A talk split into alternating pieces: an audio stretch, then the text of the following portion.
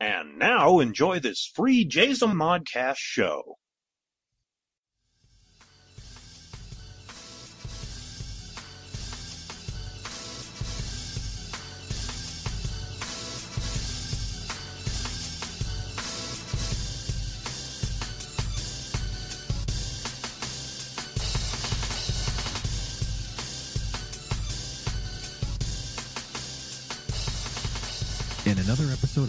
Flashback Fridays is upon us. Here we sit, ready to bask in the history that is the Jazomon Podcast Network.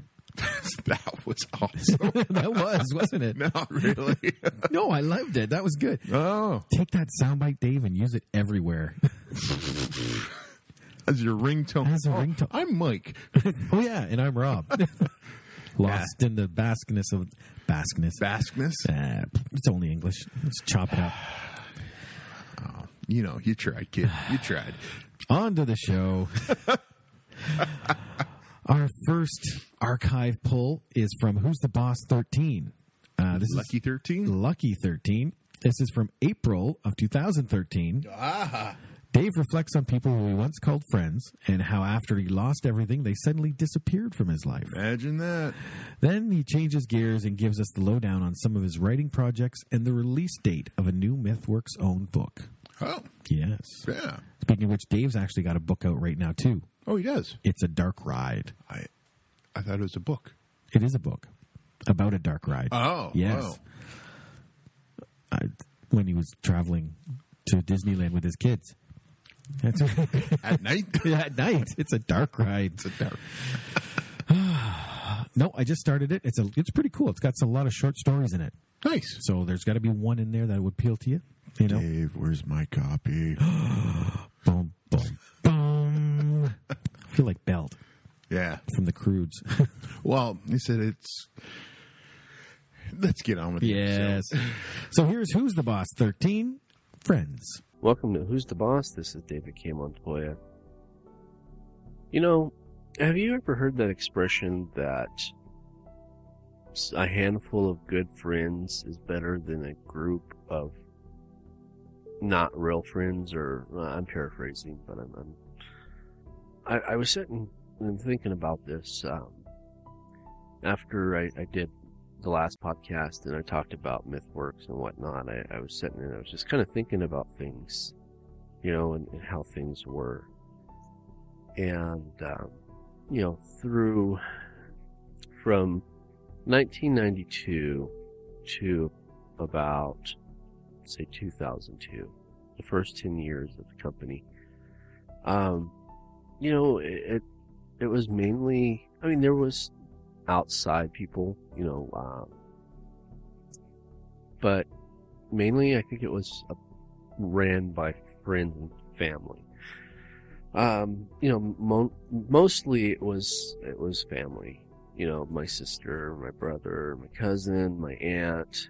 You know, we, well, like I said, we did have some outside people as well, but um, you know, it was mainly family, and it was a very intimate setting to be in during that time. It was, um, it wasn't nothing that it would become. You know, it was, it was still, I think, more of a dream because amidst the, the creation of the internet, you know, that made things more possible. But even then, you know, it, it just was very, you know, you go and you, you go to people's houses and you brainstorm and you talk and, you know, it was it was a lot of face to face time, and you know it was much more difficult to you know because back then we were doing completely just comic books, and um, you know it was it was much more of a, a task to do a comic book than what it is today. You know, eh, I mean, and realistically, in real time, if if you were to say on a Monday you wrote a story and you went and drew up the story on a Tuesday and sent it online by Friday, you could have a physical book in your hand. I mean, it's it's literally that fast now. But back in the 90s, you know, it wasn't like that. You know, there, there was very laborious and um, time consuming. You know, a lot of effort went into it, a lot more effort than what, you know, because it, it's true, the internet has made things a lot easier than what they were back then. So anyway, um, it was, like I said, it was very intimate setting. It wasn't that big of a, uh, surrounding. And I guess I was content with the fact that the the people involved were family, but they were so close enough that you know they were friends too. And as time goes on, things change, and you know, I I don't know. I mean, relationships change. You know, unfortunately, the the only person that I really still talk to, you know, from those days is my sister. You know, uh, and of course my wife but uh, you know, I don't talk to my brother. I don't talk to my aunt. You know, I don't talk to my cousin, and I don't know if it's just because I we grew apart or or what. And I think it's from that point where you know you had those people in your lives for at least 10 years if not more you know because they were part of your life before you know anything got started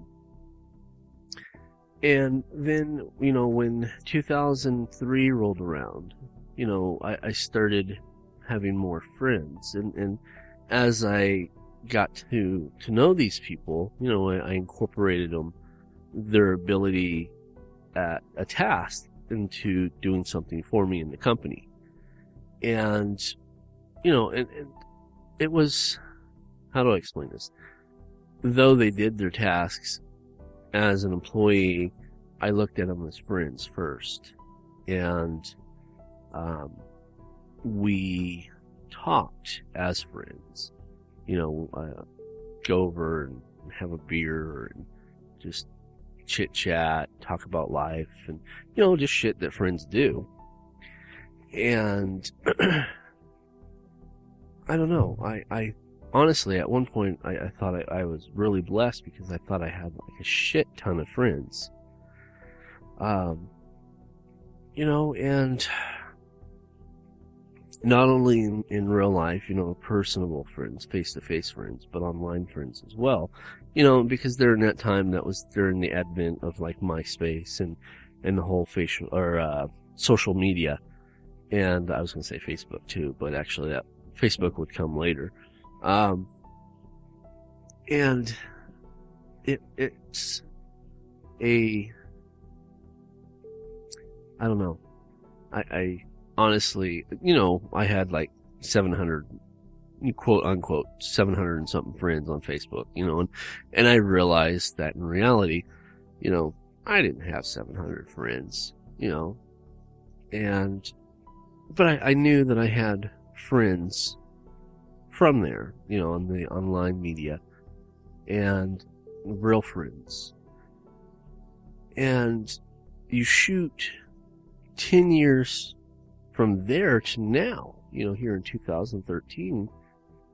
Um, you know, the, the funny thing is, is that it's, it's interesting because of all those people I, I used to communicate with are are gone for the most part. Um, you know, the only people that I, I actually talk to from that era is Terry D. Shear, who's, uh, you know, a very close friend of mine, and um, S. Sadie Burbank and her husband Ernie, you know, we're really good friends. And and though Russo doesn't fall in the 2003 category, we we actually became friends in 2000. But you know, he's he's close enough, didn't there? You know, I, I talked to Russo. So you know, that's it. I mean, now there's a new person in the mix that I consider a friend. You know, and that's uh, Aaron Illich. That's my sister's fiance. Um, but I also consider him a friend. He's a good guy. So, you know, there's, there's a new friend. And I guess what I'm getting at is you know, the the people that I have in my life right now are true, true friends. Because I I still try to, you know, give things to my friends, do things for my friends. That's just who I am. But it's not a friendship based on what I can do or what I can give to them. Um, you know, it's it's a friendship because they sincerely, you know, like who I am as a person. And you know, the funny thing is, is like I said, I, I was talking about MythWorks last episode, and I was like, you know, I think I'm gonna email, you know, and, and get a hold of some people and just say hi. That's all. And I was going through my my contact list, and I'm like, I don't nobody. The people that I remember as friends aren't even on my contact list anymore. You know, um, so then I went over to Facebook and, and you know, they're not on my my Facebook friends anymore. So it, it's kind of interesting that because I I don't bring something of value or worth for them to the table that you know they've decided that the the friendship that we had wasn't initially beneficial to their liking. And they've gone their own way. And that that kind of rubs me the wrong way to be honest with you. Because like i said I, am a giver. I'm not a taker. And um, i always try to do things for my friends. And and i don't want i didn't want rather you know, a, a, friendship based on, oh, you know, I'm a friends with Dave, so, you know, I'll get something good out of it. You know, get something physical, you know, like a computer or, you know, movies or, you know, whatever. And, um, but that was just my way of saying thank you for being my friend. I guess it, it actually turned around and kind of blew up my face to the point where when I was like, well, you know, I'm in a situation, and this was like, you know, 2010, you know, when I was in a situation where I couldn't provide these things, I couldn't afford, um, you know, this, these thank yous. You know, people are like, screw you, you know, I'm out of here. Thanks for everything that you've given me. Um, you know, because I, I, I literally took about a $3,000 cut in pay in 2010 uh, per month. And, um, you know, I just, I couldn't afford things anymore.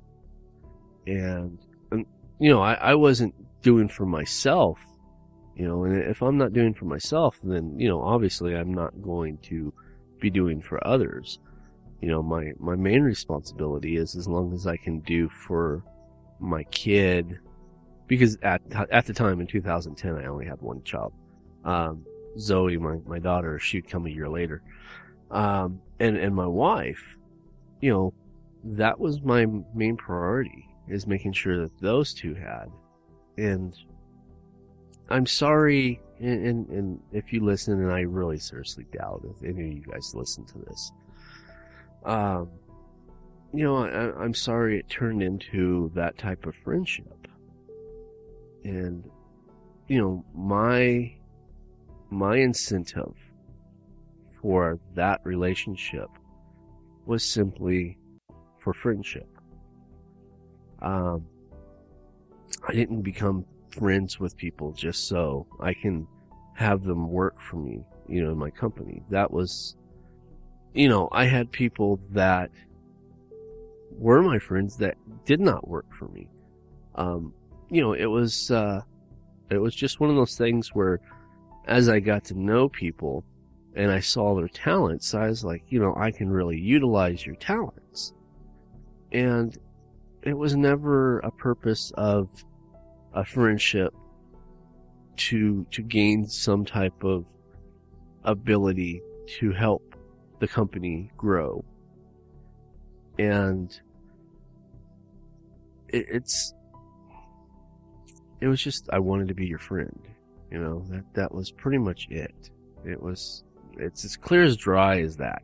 I just wanted to be friends, and now, you know, I, I sit here and, and, and it's sometimes it can be lonely, you know, um, because though I do podcast, you know, and I I do get to see people once a week, and that's pretty much it. You know, I, I get to see people once a week, not on a continuum, and um, you know, like right now, it's it's uh, two minutes to ten in the morning, and Jaden, my son, he's at school, and, and Zoe and, and Lacey are asleep still, and you know the house is very quiet, and it it's, feels very lonely right now.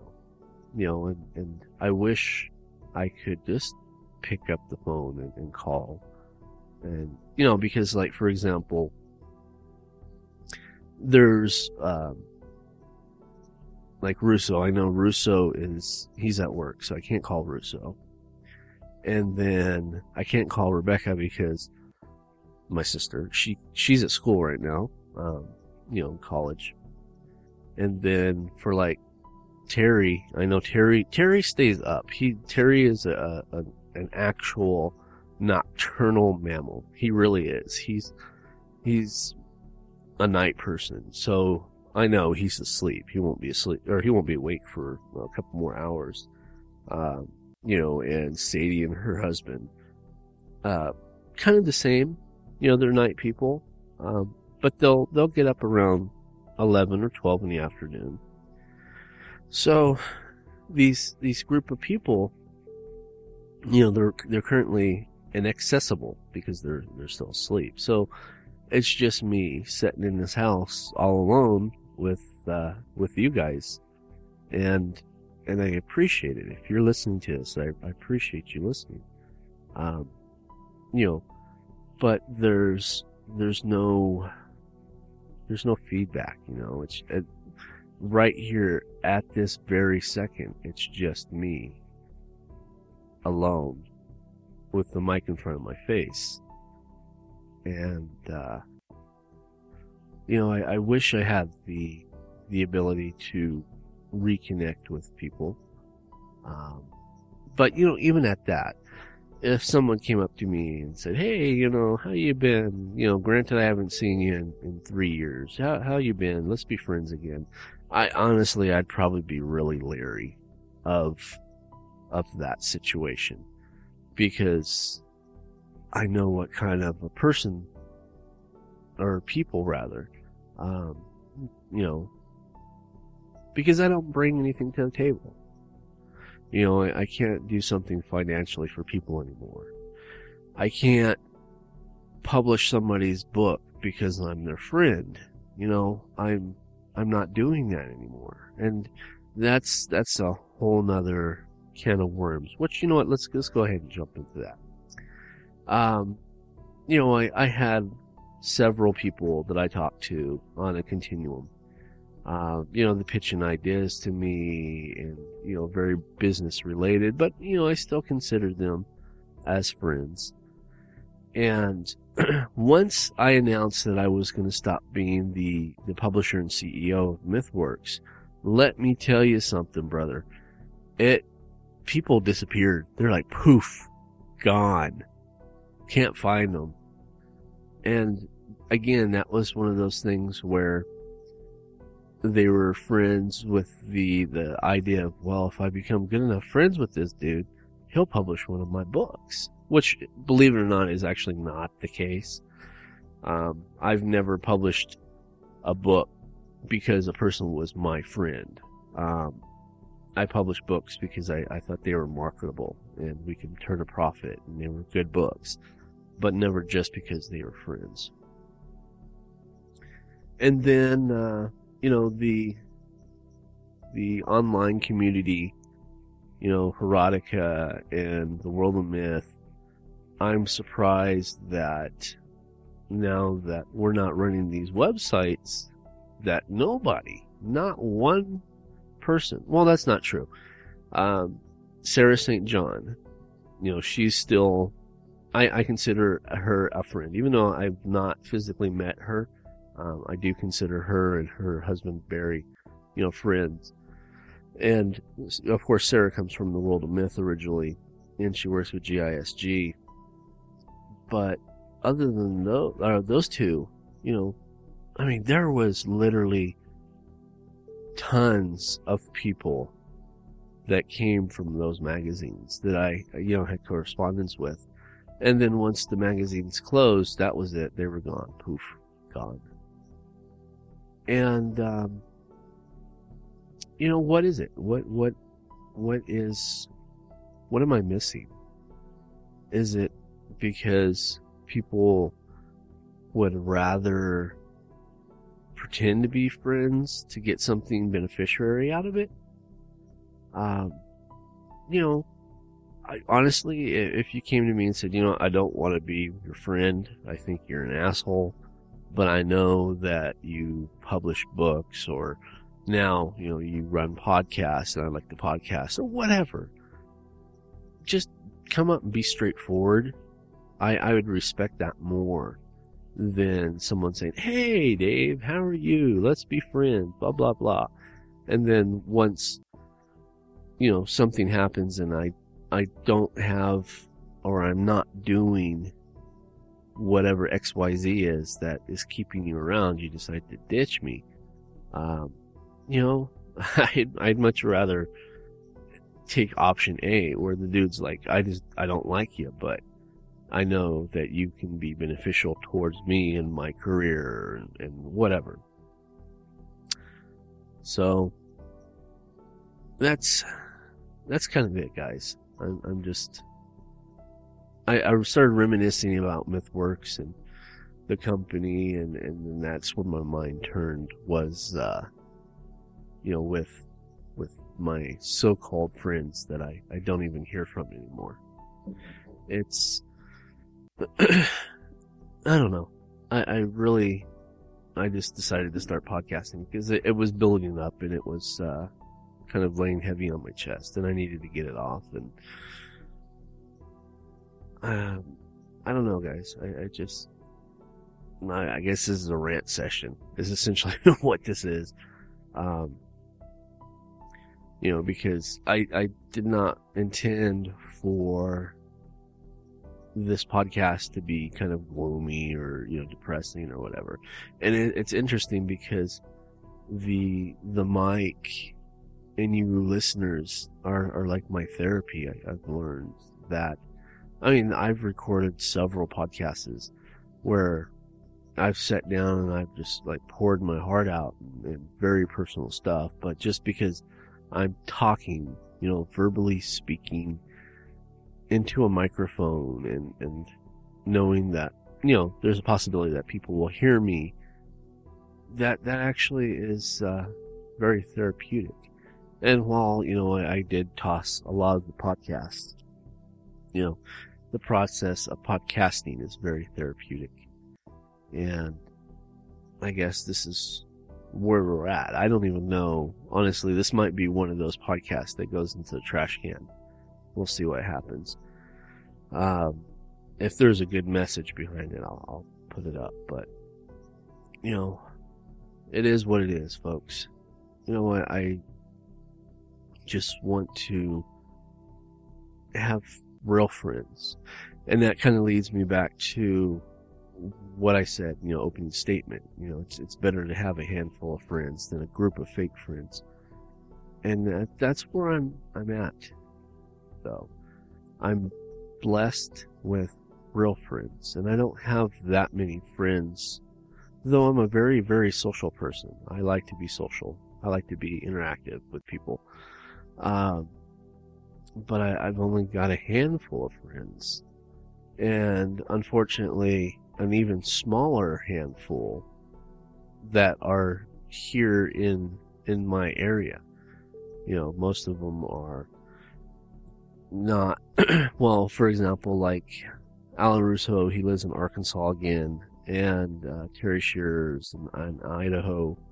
You know, um, Barry and, and Basor in Oklahoma. You know, so there's there's there's friends, but they're you know I can't just jump in the car and go see them. Uh, but I, I'm still nonetheless blessed to to have real friends. Um, and and I say real friends is because I don't bring anything to the table for them. Um, you know, you can go and, and be devil's advocate and say, well, you, you let some of them podcast. Well, yeah, yeah, but you know what? That's, they don't need me to podcast. They can sit down in front of a mic at their house or anywhere else and, and podcast. They don't need me. It, podcasting is, is actually a very simple, simple thing to do. You know, they don't get nothing in return. It's, it's, I don't know. But they're my friends nonetheless. And I'm appreciative to those people. And for those people of the past who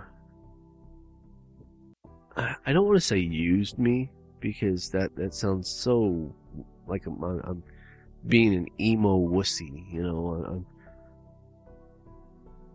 but I'm sorry that our friendship wasn't as beneficial to you as it was to me. Uh, and I'm not saying materialistic wise beneficial. I'm talking the actual form of having a relationship as a friend. Uh, you know, was more beneficial to me having a friend than it was to you. And, and honestly, I, I do feel bad and say I'm sorry about that because, you know, that's, that's all any process of this was. It's just, I just wanted to be your friend. I just wanted to hang out, talk, bullshit, you know, and, um, you know, it's, again, it is what it is. The past is the past. But I just needed to get it off my chest. So there you have it. Um, you know, let's see what else. Uh, let's try to get into something a little bit more positive. You know, I've spent literally just spent half the show uh, talking about that. Um, let's see. I'm I'm still writing, and if you're listening to the other shows, and I, have kind of done that purposely. You know, sorry guys, you, you have to in order to get the full story of my progress and what I'm doing. Uh, you know, you're gonna have to follow the shows, but um, I'm working on a, a really big story. Um, it's it's really coming together nicely. Um, actually, now that I think about it, I'm working on several stories. Um, initially, I started writing a story when we were going to do Herotica. I was going to have a story in Herotica. I was going to do a vampire story, and the story just was taking too long to, to put together. So it's it's not going to be a short story, you know. And I'm just writing it whenever the the idea comes to me. I sit down, and I write that story, and then um, I actually started doing a a story for the GSG anthology, and how do I say this? Though it is a, a religious based story, it's to me as I was reading it, I, I just felt that it was something that wouldn't be quite appropriate to to put into a Christian anthology, you know, because it, it it's a you know about these guys who are drinking and, and actively doing drugs and and everything that is you know not deemed Christianly or or holy. And you know, one of the characters gets possessed, and and I wanted it to very much be a real life, you know, very true to life kind of thing. And um, after I read it, I was like, well, it's a okay story, but I just didn't feel that it was um, appropriate to put into that publication. And I've been fleshing out the story. You know, once you write it, I, I don't know. I don't know if it'll ever find a home in print. Maybe it'll just set in my file. I don't know. But I'm fleshing that out too, and uh, you know, just kind of being creative. Um, I don't know why I'm being creative. It, it's well, that, that's who I am. It's uh, but I, I'm doing some writing, and it's it's very, it's good. You know, it's it's like being away. You know, how do I explain this? It's like going to Disneyland, and you have such a great time, and then you're gone for so long, and you know, then you have the opportunity to go back and, you know, you, are going back and, and, it's just as fun now than it was then. And that's kind of the way my writing is. You know, I, I'm working on the end, the end book one. We're trying to figure out when we're going to do season two, when season two is going to start up. Um, and you know, I, I love that story. It's just, it's so everything I want in a story. If I were a reader, to me, it has everything in the story that I would want. Um, so anyway, there there is going to be a, a ebook and hard copy book coming out. Uh, we're working on that. Um, it's going to come out through Jazomon, if anybody's wondering. And um, like I said, season two, we're just trying to figure out how to to approach season two. Because originally, when we first started it, it started, we wanted to tap into the, the Walking Dead audience, you know, that, um, that TV show that has zombies. And we wanted to, to tap into those guys. So literally, you know, because that show came out like every Sunday. So we decided that the week after the season ended, that first week, we would go with season one, essentially. And it came out every Sunday, you know, just like The Walking Dead did. And though it was, it, it did good. Um, you know, we, we have downloads all throughout the week, not just on Sundays.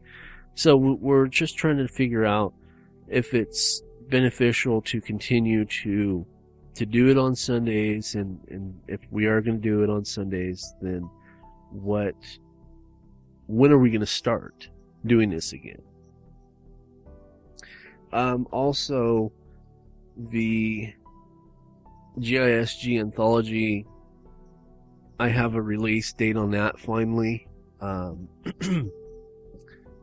if people are, are interested in picking up that book, and it'll be the Friday before Mother's Day. So Mother's Day is what the the 12th this year, I believe. So the GISG book, which is called Spiritual Awakening, um, Stories of Praise and Redemption, will come out that Friday, May 10th and it's it, believe it or not, it's actually the biggest book we've ever produced. It's it's pretty good. It's I want to say it's somewhere in around the ballpark ballpark of like 350 pages. It's a good good sized book, and there's lots of good stories in there. And you know, even if you're not quote unquote the religious type, um, there's stories in there that are so well written it won't even matter, you know. Um, it's just they're good stories. So that's scheduled to come out May 10th, and we're doing a little bit different than what we usually do. Um, we're not putting it out in big chains like Barnes and Nobles and Target and, and you know the, the guys like that. We're gonna be going. We're issuing it. You're gonna be able to pick it up at two places. Um, you're gonna be able to pick it up at Amazon.com and you're to be able to pick it up at MythMart. And yes, MythMart is still up; it's operational. Um, you know, we we just haven't decided exactly what we're to do at that point where the last book, which our last book is the evolution of MythWorks, and that book talks about the entire 20 year history of the company. Um, but after that book comes out, we don't have no more books planned to come out. And, you know, what we what are we going to do? Are we going to turn that into like a, a resell or retail, you know, book, online bookstore? You know, exactly what are we going to do? And you know, now that I'm thinking about it, um, I should probably make a, a note just to give you guys a heads up. Um, sometime in, in the week of May, um, there's going to be a week where there will not be uh, no podcasts at all from anybody. And the reason that is, is because my sister Rebecca and Aaron are getting hitched and, um, we're going up to Vegas. And then after Vegas, then we're going to go on vacation for about a week. And since I'm the one who, you know, does all the, the mastering and the mixing and uploading and websites and all that, since I'm going on vacation for about a week, um, I will not be working on anything unless I take my laptop. And then if I do that, then, then I'm not going, then it's not a vacation. You know, I'm still doing the same thing I'm doing here. But anyway, um, I think we're taking a week off. Uh, I haven't even told the others yet. So, uh, just so expect sometime in, in May, you know, there will be one whole week where no shows are coming up and, you know, that not to be surprised or, or worried that we're gone or whatever. It's just we're, we're taking a week off because my sister and, and her fiance are, getting married. And that, God, that sounds really weird. You know, it's, I'm 11 years older than Rebecca and I'll be 36 in May. And Rebecca is 25. And, you know, when I, I, I still think of my sister sometimes as a, a little kid, you know, like, you know, a seven or eight year old and, and, you know, the, the idea of her getting married just kind of boggles my mind and kind of makes me feel old all at the same time. It's, um, but you know what? Aaron's a good guy and I, I wish them all the happiness in the world. I, I think that they they've got the chemistry that's needed to have a lifelong prosperous marriage. And uh, you know, I've been accused. My wife accuses me of this a lot. You know that I don't ex- get excited about anything anymore. But um, I'm I'm excited about the wedding. I, I think that's going to be very special.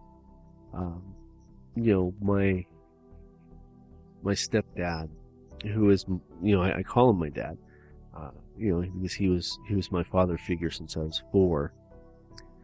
He, he passed away in 2011. And, um, so in that respect, I was asked to, to give my sister away. And, um, I was very honored you know, because that should have been my dad's, you know, thing to give his daughter, his, his baby girl away at the wedding. So I'm honored and flattered about that. And I'll, I'll, you know, of course I said yes, and I'll be giving her away at the wedding. And, uh, my daughter, he'll, or he'll, my daughter, she'll, she'll be the flower girl uh, my wife, Lacey, is actually the maid of honor. And, um, my son Jay, he, he's just gonna be there looking cool, looking sharp. That's, that's his involvement in the wedding. Um, and it is, it's something, it's a very stressful time. And I remember, you know, because, I mean, as weird as it sounds, you know, in, in 2005 will be my, well, in, in 2005 it'll be my wife and I's 20th anniversary being together, but in 2006 is when we've actually been married for 20 years. And, um, it's, I don't remember that much stress, you know, it was just something that we did and, and we did it mostly on our own. So, you know, I don't know. Times have changed. I guess things are more stressful. But, uh, but I am. I'm looking forward to the wedding. And, uh, I'm looking forward to vacation, you know. Um, I would love, if, I can pull this off, I'm going to. And that's, uh, we won't be too far from the Idaho border. And I might make a, a surprise visit to the Shearer house in Idaho. You know, because I, I haven't seen Terry. Let's see. Last time, last time I actually physically saw Terry was in 2010. I believe it was 2010. Um, yeah, it was. So it's been almost three years since I've actually seen him face to face, and it would be good to to see him again. So that's pretty much what's going on there. You know, with the wedding. Um, uh, let's see what else.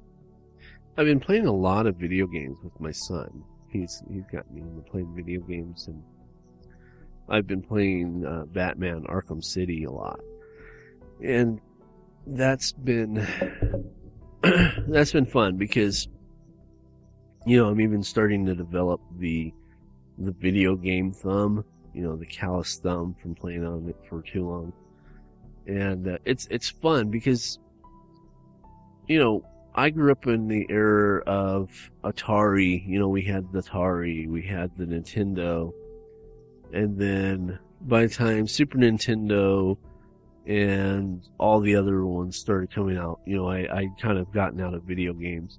So I I I grew up with the the old 8-bit video games, you know.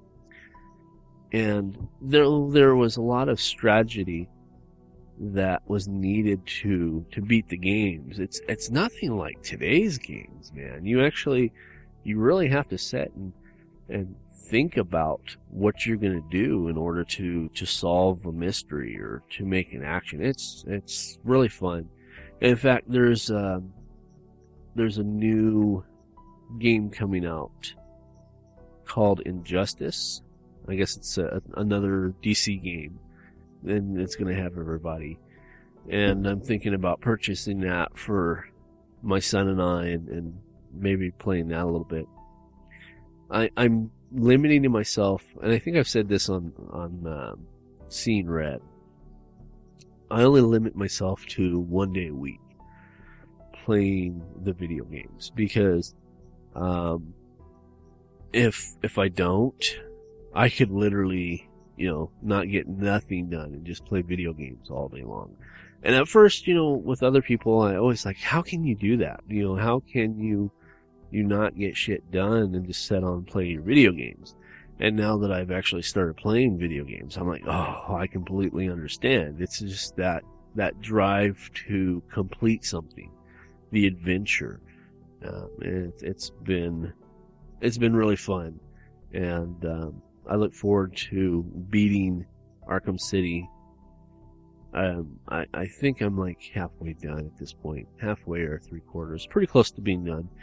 Um, and then I think after we beat that game, then I'm going to go pick up uh, Injustice for the Xbox because that's what we have is we have an Xbox 360, and uh, maybe my son and I will play it. It's it's actually a very good bonding tool. I mean, we have a lot of stuff in common, my son and I, and just recently, he he's gotten really into trying to start his own little business, and uh, I'm not trying to downplay it at all because that's that's the way I started. You know, though he's he's starting roughly about two years younger than I started. You know, I, I started wanting around 13, I think is when I started getting into business. Um, you know, and he's, he's starting his own little company. Uh, it's called Bloodstreams.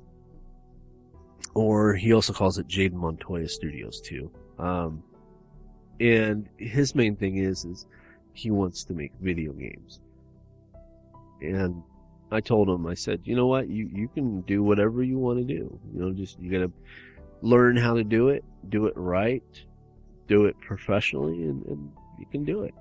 You know, um, put out your first game, and your first game may not be, you know, something cutting edge, but the more you do it, the better you get at it. So just keep working at it. And and I, I've been trying to kind of mentor him with his business.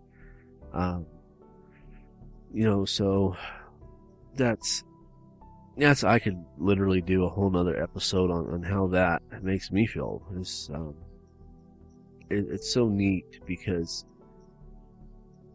I never pushed anything on him. I've never pushed him in the way of comics. I've never pushed him in the way of making his own company, you know, writing. You know, that's just things that he's picked up naturally, and uh,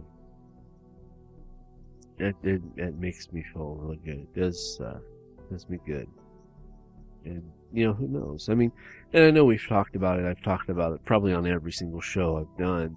Uh, you know, he has autism, but you know what? That that might be a thing of the past, especially with this this new treatment. But whether he, he has autism or he doesn't have autism, you know, uh, there's there's a high probability that one day he'll take over what I'm doing. And, and you know, for any father out there, you know, and I can see everybody shaking their head, yes. Uh, you know, that's that's the goal of any father is to have their son continue their legacy. You know, take to pick up where you leave off, and uh, I I do see that happening.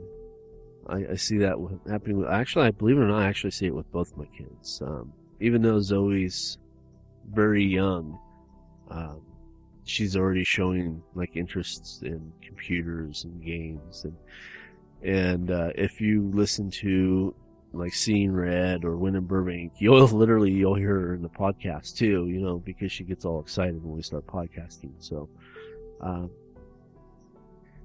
it's it's it's there on both my kids, and I'm very excited. I'm very blessed to to have that ideology that you know they'll pick up where I leave off, and you know even after picking up where I leave off, I'm hoping that they are more successful and even better at what they do than what I do. And, and, you know, beating the master at his game, as it were, you know, that, that, that would be awesome, you know. Um, I have been on an emotional tirade today. I don't know why. Um, you know, I, I literally spent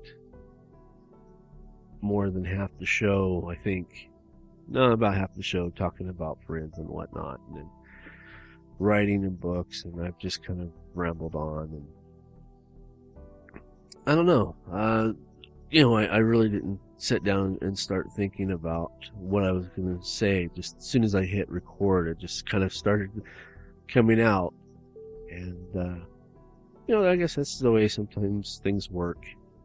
And I'm, I don't know, maybe, maybe next week we'll, we'll come up with something a little bit more interesting. I'm trying to get maybe a guest on here or something because, um, I know it's probably boring for you guys just to hear me rant and talk for, you know, an hour without no other audio stimulation. Um, so I, I, am, I'm trying to find people that would get on here and, and, maybe we can talk and, and reminisce and, you know, give them an opportunity to, to plug what they want to plug. and, uh, you know, one of these days, I, and I'm, I'm hell bent on this, seriously, one of these days I, I will get Russo on here and one of these days, you know, perhaps Russo will become the co-host like he was supposed to be by head. He was he was supposed to, you know, co-host with me every week this show. Uh, because when, when I came out with this show called, you know, Who's the Boss, and it was just me, a lot of people are like, man, you've got an ego. But, uh, believe it or not, it was, it was kind of a joke you know, it was supposed to be uh, me and, and Alan Russo because, you know, I, I'm well, I guess I am technically still the CEO of MythWorks, and um, now he's the CEO of, of uh, what's his his book called? Not his book, but his book publishing. Um, Zombie Works. His, his company's called Zombie Works. He's the CEO. So we were going to have two CEOs, you know, and we'd be talking about random stuff, and and that was the concept behind it. You know, between him and I, who was the boss? You know, because we're, we're both CEOs, and uh, you know, he was unable to follow through and, and commit to the show before we even got started. So I've been on here now for how many ever months, kind of just doing my own thing. But, you know, when people first come to the show and they see me, just me with who's the boss, that a lot of people think I'm really arrogant, which is actually true. You know, I, I am arrogant and I'm stuck on myself. Um, I'm not that bad. Or at least I won't let the public know I'm that bad. so, but I, I do thank you for coming in this week, folks. And um, if if you've made it all the way through to this, I, I appreciate it. Um, I, I did. I just had to get some stuff off my chest. I don't know. You know, I was just I was just reminiscing back on the business, and, and that kind of popped into my head, and and I really I needed to just put it out there. And once you put it out there, you can own it and, and move on. So now that it's out there, I'll do my best to own it and then, you know, get myself moving on. But, uh, I promise next week we'll, we'll do something a little bit more cheerful and, and more upbeat. Um, maybe I'll tell you a little bit more about this big writing project that I'm working on. It's, it's something really big but I, am I'm, I'm not saying what it is. Is just because of how big it is, and I don't want to be put in a situation where, uh, you know, it doesn't fall through. Kind of like with Body Bag, you know, Body Bag. I announced it, you know, while I was still doing the rewrite, and that just kind of fell apart in front of everybody, and that made me look bad.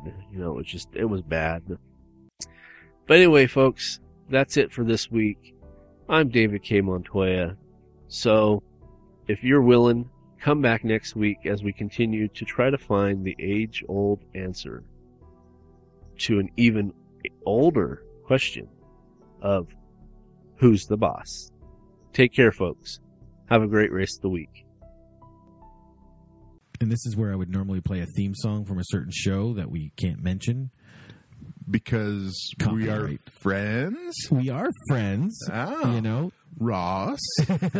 No, Rob. Oh, And there's not six of us. No, you don't have the hair for Rachel. No. I'm more of a. Cue ball. Oh my God, what's her name? Courteney Cox. Sinead O'Connor. Hey, I don't think she was on the show, but that would fit. Oh, oh, um, Phoebe's sister. No, no, no. Phoebe's sister looked like Phoebe. Yeah, um, Ross's girlfriend. oh, she did shave her head. She did shave her head. That's right. They were at the beach. Rachel sabotaged it. I remember that. Yep. Because They were at the beach. There was the beach that the beach house that got washed out in a hurricane. Joey's in the living room, passed out, and they made a sand body on him, and he had big boobs, and he uh, appreciated his big boobs. Yep, he didn't and then want to get Rachel talked to her, Ross's girlfriend into shaving her head again. I remember that one. Oh, what a waste of time this is. Yes. Okay. well, let's jump into number two, shall we? And this is part one of two. Part one of two. Yes, this is from Saturday Segments, number 11, Seeing Saturday. This week, special guest hosts from Seeing Red, David K. Montoya, Rebecca and Aaron, talk Hollywood and list their favorite movies of all time. You tried to announce her her last name right, Lofgren. There we go. Lochran. But there's an F in there. Lochran. There's an F and a G. Lochran. All right. Obviously, the letters are silent. Yes. Yeah. Okay. Let's get on with this one. Saturday segments, number 11, Seeing Saturday. Hey kids, it's Saturday, so it must be Saturday segments. I'm your guest co-host, David K. Montoya. I'm Rebecca C. Lofgren. And I'm Aaron Illich. And we're coming at you today with a wide range of entertainment. I think we should talk a little bit about gossip.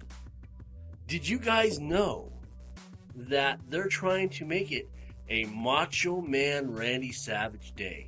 Seriously, in Florida, they're pushing to make it his birthday a state holiday. I didn't know that. That's pretty funny. So for all the the WWE fans out there, you know, uh, what? How did he go? What? Uh. Oh yeah! There we go. Macho Man Randy Savage. And a little bit of gossip. Did you know that Lindsay Lohan is under house arrest yet again? I'm not surprised. This time it's because she didn't appear to for a court date, Mm. and the judge pretty much it was passed from judge to judge, and this one particular judge that she had seen before said, "I don't want to see you back here." and well, she's seen her back there, and Guess And- what? you know, she's close enough. I think we should just put her in like the pin close to East LA yeah. and just let it go from there. And also, there is a picture flying around of Kim Kardashian. Looking like a whale. Yes. Free will day. Yep. Why would she wear something like that? Like she wanted people to look at her like a whale. I don't know. I don't get it. You know what's so funny is now that you say that, I I had no clue who that was. Like that's how much I do not pay attention to the culture of today because the culture of today is just what is it? Right. what is it? Okay. Now, and you look at say the '90s hmm and then early 2000s. Yeah, that was a good pop culture era. You know, that was a good cran- transition. But now it's just like, Nobody What- cares. Yeah. what? Where's where's the beef? Speaking of pop culture, pop culture icon Canadian Justin Bieber, I guess, had a little meltdown this week. Um, he was in England touring, and I guess he passed out or something. And he went to the hospital. He was there for a short amount of time. He was going out, and then one of the paparazzi was, was kind of trolling him. And what set him off was the paparazzi said, Well, go back to the United States. Mhm. And, well, Justin Bieber's Canadian, so that pissed him off Yeah. and he was threatening the paparazzi. Now, for me, I think I would be more intimidated for my one and a half year old coming at me than Justin Bieber. Yeah, I, I, I just That's for don't sure. see him threatening. it's like a f- like a dandelion flying Speaking through the of wind. Bieber, you heard about the whole cut for Bieber thing, right? no, You never heard about that? no. What is it? They had this thing go on the internet. How many months back did you say it was? Three? Yeah, about three months ago. About three months ago. Um, I guess pictures went on the internet of him smoking weed. So on Twitter, all these little girls started cutting themselves. What? They said they're not going to stop cutting until he stops doing drugs. Really? Yeah. That's And like, I guess like, Miley Cyrus was pissed off about it. She was like, "That's so stupid that people are doing that crap." Like, he doesn't care. He didn't say anything. He never said anything about it. He never addressed it or anything. well. Moving from the pop culture Canadian icon to the daughter of the king of all Satan and evil, Ozzy Osbourne's daughter, Kelly Osbourne, I guess, uh, had a seizure this week. And um, what the doctors are saying now that something may have triggered it from because she's never been epileptic in the past, but they're Yeah. saying that she might uh, be epileptic now. And I think it's from all the blow that her dad did. Probably. Probably. Talk about crazy train, man. Just Yeah. well, you know, she could be going out to clubs and stuff. She's old enough. She's been old enough for a long time. She could very well have been uh, victim of an epileptic seizure, especially nowadays where she's you know crazy lights anywhere you go. And here's an interesting little bit. Um, a stuntman is suing Marvel Studios for a stunt that went wrong, and I guess it damn near cost him his life. Um, and this was on the set of Ghost Rider 2. And uh, from what I'm getting, it was a motorcycle stunt that just the timing was off, and and actually it was all caught on tape too. and we haven't had a chance to look at it, but um, I guess he's suing for millions, obviously. Yeah. Well, see that that's the whole reason you're a stuntman is to take the damage, not the uh, not the star. You know, if you're gonna be a stuntman, you're gonna one very well possibility you will get hurt. Right. They they train them for years. Yeah, exactly. How to do all that stuff. Oh, I'm gonna be a stuntman. Well, if you're gonna be a stuntman for freaking Johnny Blaze, Yeah. come on now. Um, I guess from what he's wanting, he's wanting compensation plus a million dollars for, uh, for the money that he's lost from acting. You know, as doing his stunts. He said he's lost about a million dollars out of work, so he's he's wanting that plus pain and compensation. Wow. That's like uh, the story of Eddie Murphy Raw. I don't know if you ever seen Eddie Murphy Raw or not, but No. anybody who's seen Eddie Murphy Raw would know. Because uh, there's, I guess, he went to a club and they were talking about, you know, back in the 80s, you know, how it was like the black people have their own dancing style and the black people would always make fun of the white people that was dancing, right? Right. And I guess uh, Rocky had just come out, and one of the Italian dudes got real smart with one of the black guys. And Eddie Murphy was there, and he came up, and he, the one of the Italian dudes was talking shit, and then Eddie Murphy's like, "Man, I was talking to my conscience." And he's like, "Ed, get him!" He's like, "As soon as I know that dude was on the floor, his brother was behind me. He swung, hit my face, and my lips just went boom, boom, boom, boom, boom, boom, boom, boom." And he said everything went crazy, everything went wrong, and he said at the end of it, everybody sued him, even the black people. He's like, the white people were like, "Oh, I'm sorry, I, I, I just, I need money for my eyes. My eyes are so sprained. You know, the uh, uh, lighting was triggered from the dance globe, and you know, I just my eyes. I need money. That's what it sounds like to me. I would probably say, you know, uh, I yeah, I'd be right there. Traumatic experience. I was Yeah. standing outside, but it was traumatic, man. It was Yeah. traumatic. it's like, everybody sue me, man. Oh, what about this? Um, on our good friends over at TMZ is reporting that Nick Cannon is saying Mariah won't spank the kids, but Nick Cannon says I will. Ooh, I, I I see. old enough to get spanked yet, but. I think Yeah, these yeah, I kids are spanked like kids. A year and a half, two years old. I actually I don't know. Uh, to be honest with you, I didn't even know Mariah Carey had kids. Yeah, Me neither. Twins, I. I know that you know she's been rode like a local bicycle, but That's taking saying it lightly. but I didn't know she had no kids. So she has twins. Yes. I believe she's twins. Well, I guess they're however old they are. Um, Nick Cannon is saying that she needs to discipline them and won't spank them, but Mhm. he's like, I will. So, but wait a minute, isn't Nick Cannon like considerably younger? Yeah. Isn't Mariah in her forties now? Yeah. Nick Cannon's barely into his thirties. He's like what, twenty six now? He's in his 30s. Oh, He he is in his is. He's a lot younger Ah. than he looks, but she's about eight years older than him, I believe. I remember when he was doing stuff for Teen Nick. He was he was in his mid twenties then. He's got that real young look to him. He's not that bad. Interesting. And let's see what else we have on TMZ today. Oh wow. They want Chris Chris Brown to stay classy, and there's a nice shot of him grabbing his crotch out in public. That is classy, folks. Very classy. What do you expect? You got all them tattoos and fame to back you up. Nobody cares. I got a good one for you. Okay. So, have you heard of the whole conspiracy about like?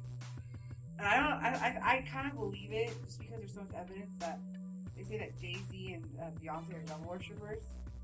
Oh, and Rihanna. I've I've heard that one. Well, I'm not talking about Rihanna because I didn't see anything about her. But this is just about Jay Z and Beyonce. But supposedly they're part of the Illuminati or devil worshippers, and I kind of believe this. You laugh, but let me tell you, okay. Okay, I'm all ears. So they're talking because uh, there's a lot of like innuendo to like like Illuminati during the Super Bowl performance. Oh, really? Rihanna did Super Bowl performance. Right. They said she laid, I guess she laid down and made like a like a pentagram. and When she got up, she was her alter ego, Sasha Fierce, because she has an alter ego. She says, "I'm possessed by Sasha Fierce as my alter ego," because even when she gets on stage, her whole face changes. And some of the images were so ugly of her from the Super Bowl. They went and they were saying, "You need to take those off. We're going to sue you. I don't want those up there." They're, her, she was like a, she turns into like a man almost. Her face. Really? Yes, about two year, two or three years ago, she made a CD called "I Am Sasha Fierce," and she said that a spirit came into her, and it's her alter ego spirit. It's Sasha Fierce. It's, when she gets on stage, it makes her more fierce. She's able to perform better. When she's off stage, it's not her. Wow. And literally, when she gets on stage, her whole face changes. Like it's creepy. That's why you, uh, if you go on Facebook and you know all these other sites, uh, it's like you see this, the, and it's almost unbelievable because it's like such a manly figure. Yeah. Yeah, It, it, it seems. you would so think it would be- masculine. Really? you'd think it would be photoshopped. That's how weird it looks. But uh, Because you know how now Beyonce also looks. her uh her CD I am Sasha Fierce, the pictures in it. She has a devil's head outfit on, like the whole the goat head, the devil. Uh huh. Her outfit is that. She wears a devil head ring, Uh huh. a necklace, jewelry out of it, and um, Jay Z. A lot of his lyrics are like anti-Christian, Uh huh. and he always does this. His sign. that He always does. And Beyonce do it. The triangle to represent like Illuminati. Uh huh. and a lot of his um, clothing from Rocawear is like has to do with the Illuminati, has to do with um, what's that guy that has the lead of the Church of Satan or whatever? Oh, um, Levy. Levy. Yeah. Um, I can't think of his first name, but it's it's But uh, anyways, he had a he had a saying that he said, and there was a there's like images of, of uh, Jay Z wearing a shirt, and it says, "Thy will shall be done," or "Thy own will shall be done," something like that.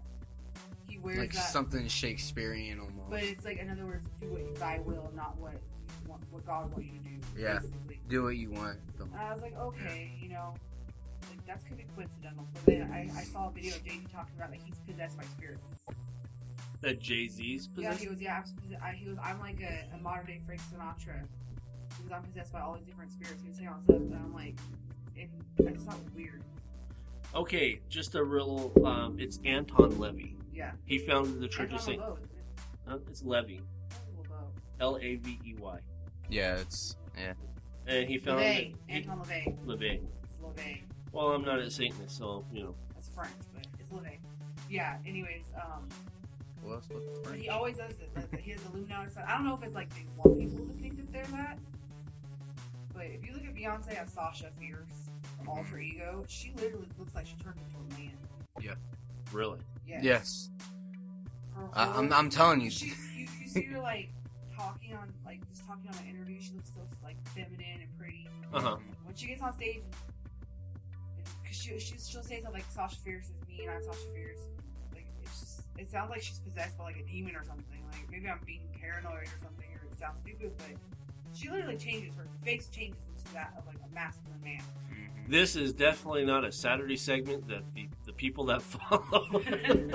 Well, I mean, there's a there's a lot of controversy between the Hey, this is- Illuminati. This is, has to do with pop culture. Yeah, it does. It well, there's a lot of people are saying the Illuminati killed Michael Jackson. I don't know if you guys heard about that. no. They yeah, I think, suppose that, I think that's just speculation.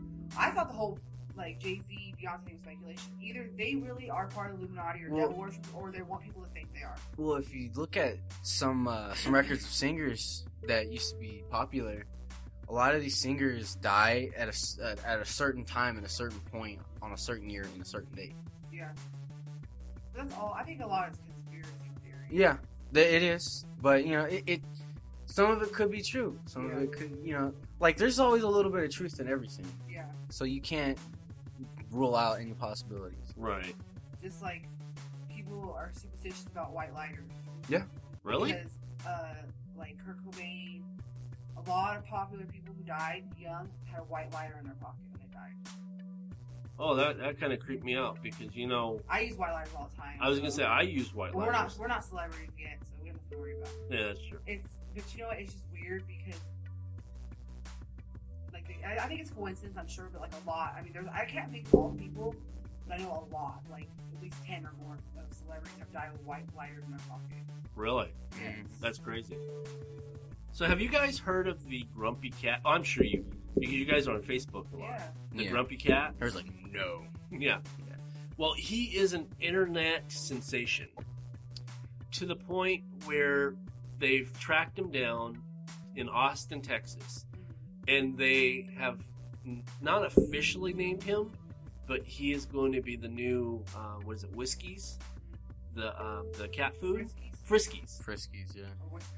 or whatever. one or the other. Anyway, he's the new cat spokes spokes cat, and they've confirmed that he will be making five figures every time that commercial runs.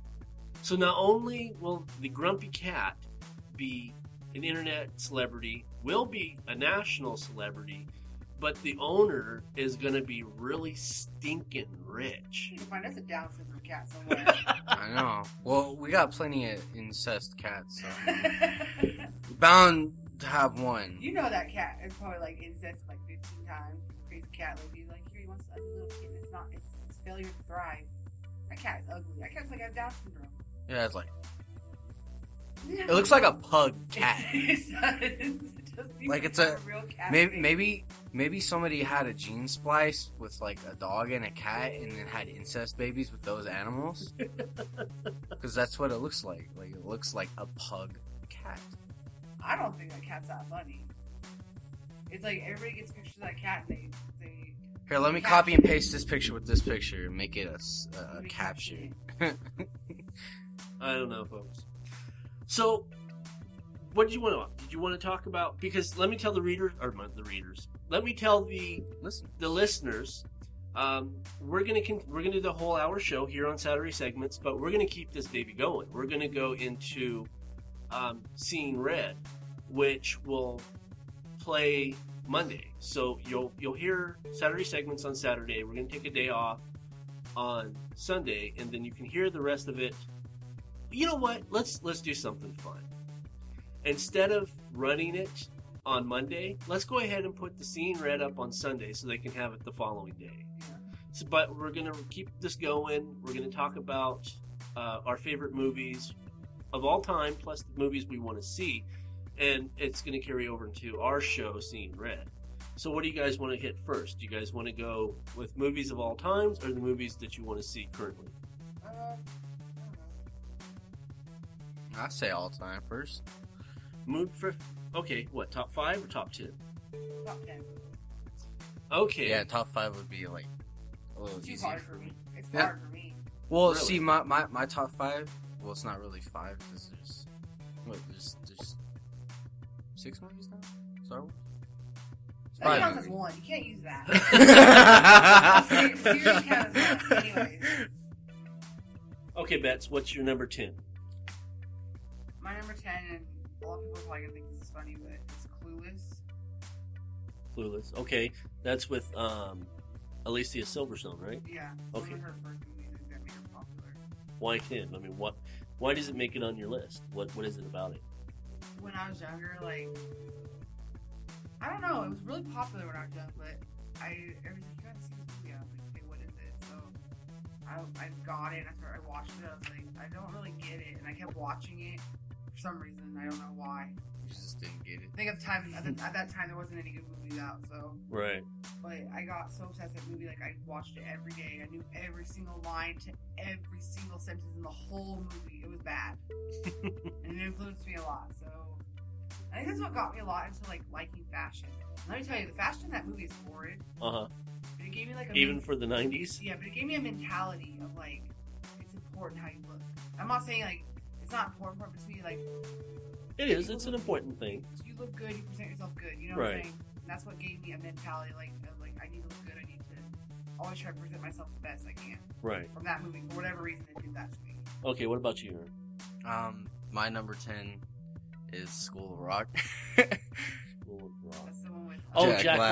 Black. Yeah. I thought that that was a pretty good movie. I was like, yeah, because well, at the time it came out, like I was like pre-teenish, Uh-huh. so and I was like really influenced by rock music, like you know every It was a good Yeah. movie. it was a good movie. and that's one of my favorites. And I'm like, yeah, this is a pretty good movie. Because I, I like it kind of gave me a feeling of empowerment. Like anybody can be what they want Yeah. as long as you put the time and the effort into doing it. You can accomplish anything. My number ten. Interesting enough, the book is my number one. my favorite book of all times. But as far as in movie spectrum, it's number 10, and that is Stephen King's The Stand. That movie, now I, I seen the movie before I, I read the book, Mhm. and that on a creative level has influenced me. You know, like the end is a lot from The Stand that, that influenced. Yeah. And it might have actually moved up the list, but it's so long. It's eight hours long. I actually have it, you know, here, uh, you know, in my library.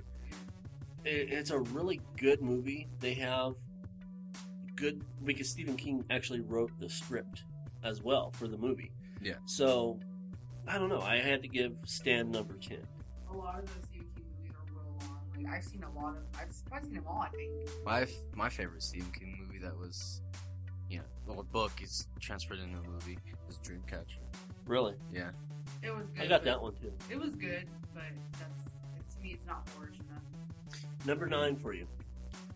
My number nine movie is White Chicks. I love that movie. I don't know. I'm not really like a comedy type person. Like I like to laugh, and but I don't know. White Chicks is one of those movies that you can watch over and over again, and it never gets old. And It's always funny. I've actually never seen it. What? Really? Yeah, I've never seen it. We're gonna have to educate you on That some the black. It's the make. What makes it for me is that black guy. Shawn and Marlon. All right. Nigga, please. Oh. Nigga, please.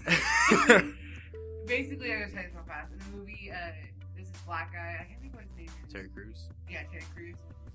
He uh, He's he a dude that does white the women. white. Uh-huh. He only dates white women, and at the end, he has the Wayans brothers. Yeah. They're portrayed to be white girls, and he pulls off his mask and he goes, "The deception! How could you, nigga? Please, nigga, please." He goes, "I thought you were." You know, he was, I can't believe you're not white. He thought he was. He didn't care that he was a man. He just couldn't stand that he was black. It was so funny. I love that part.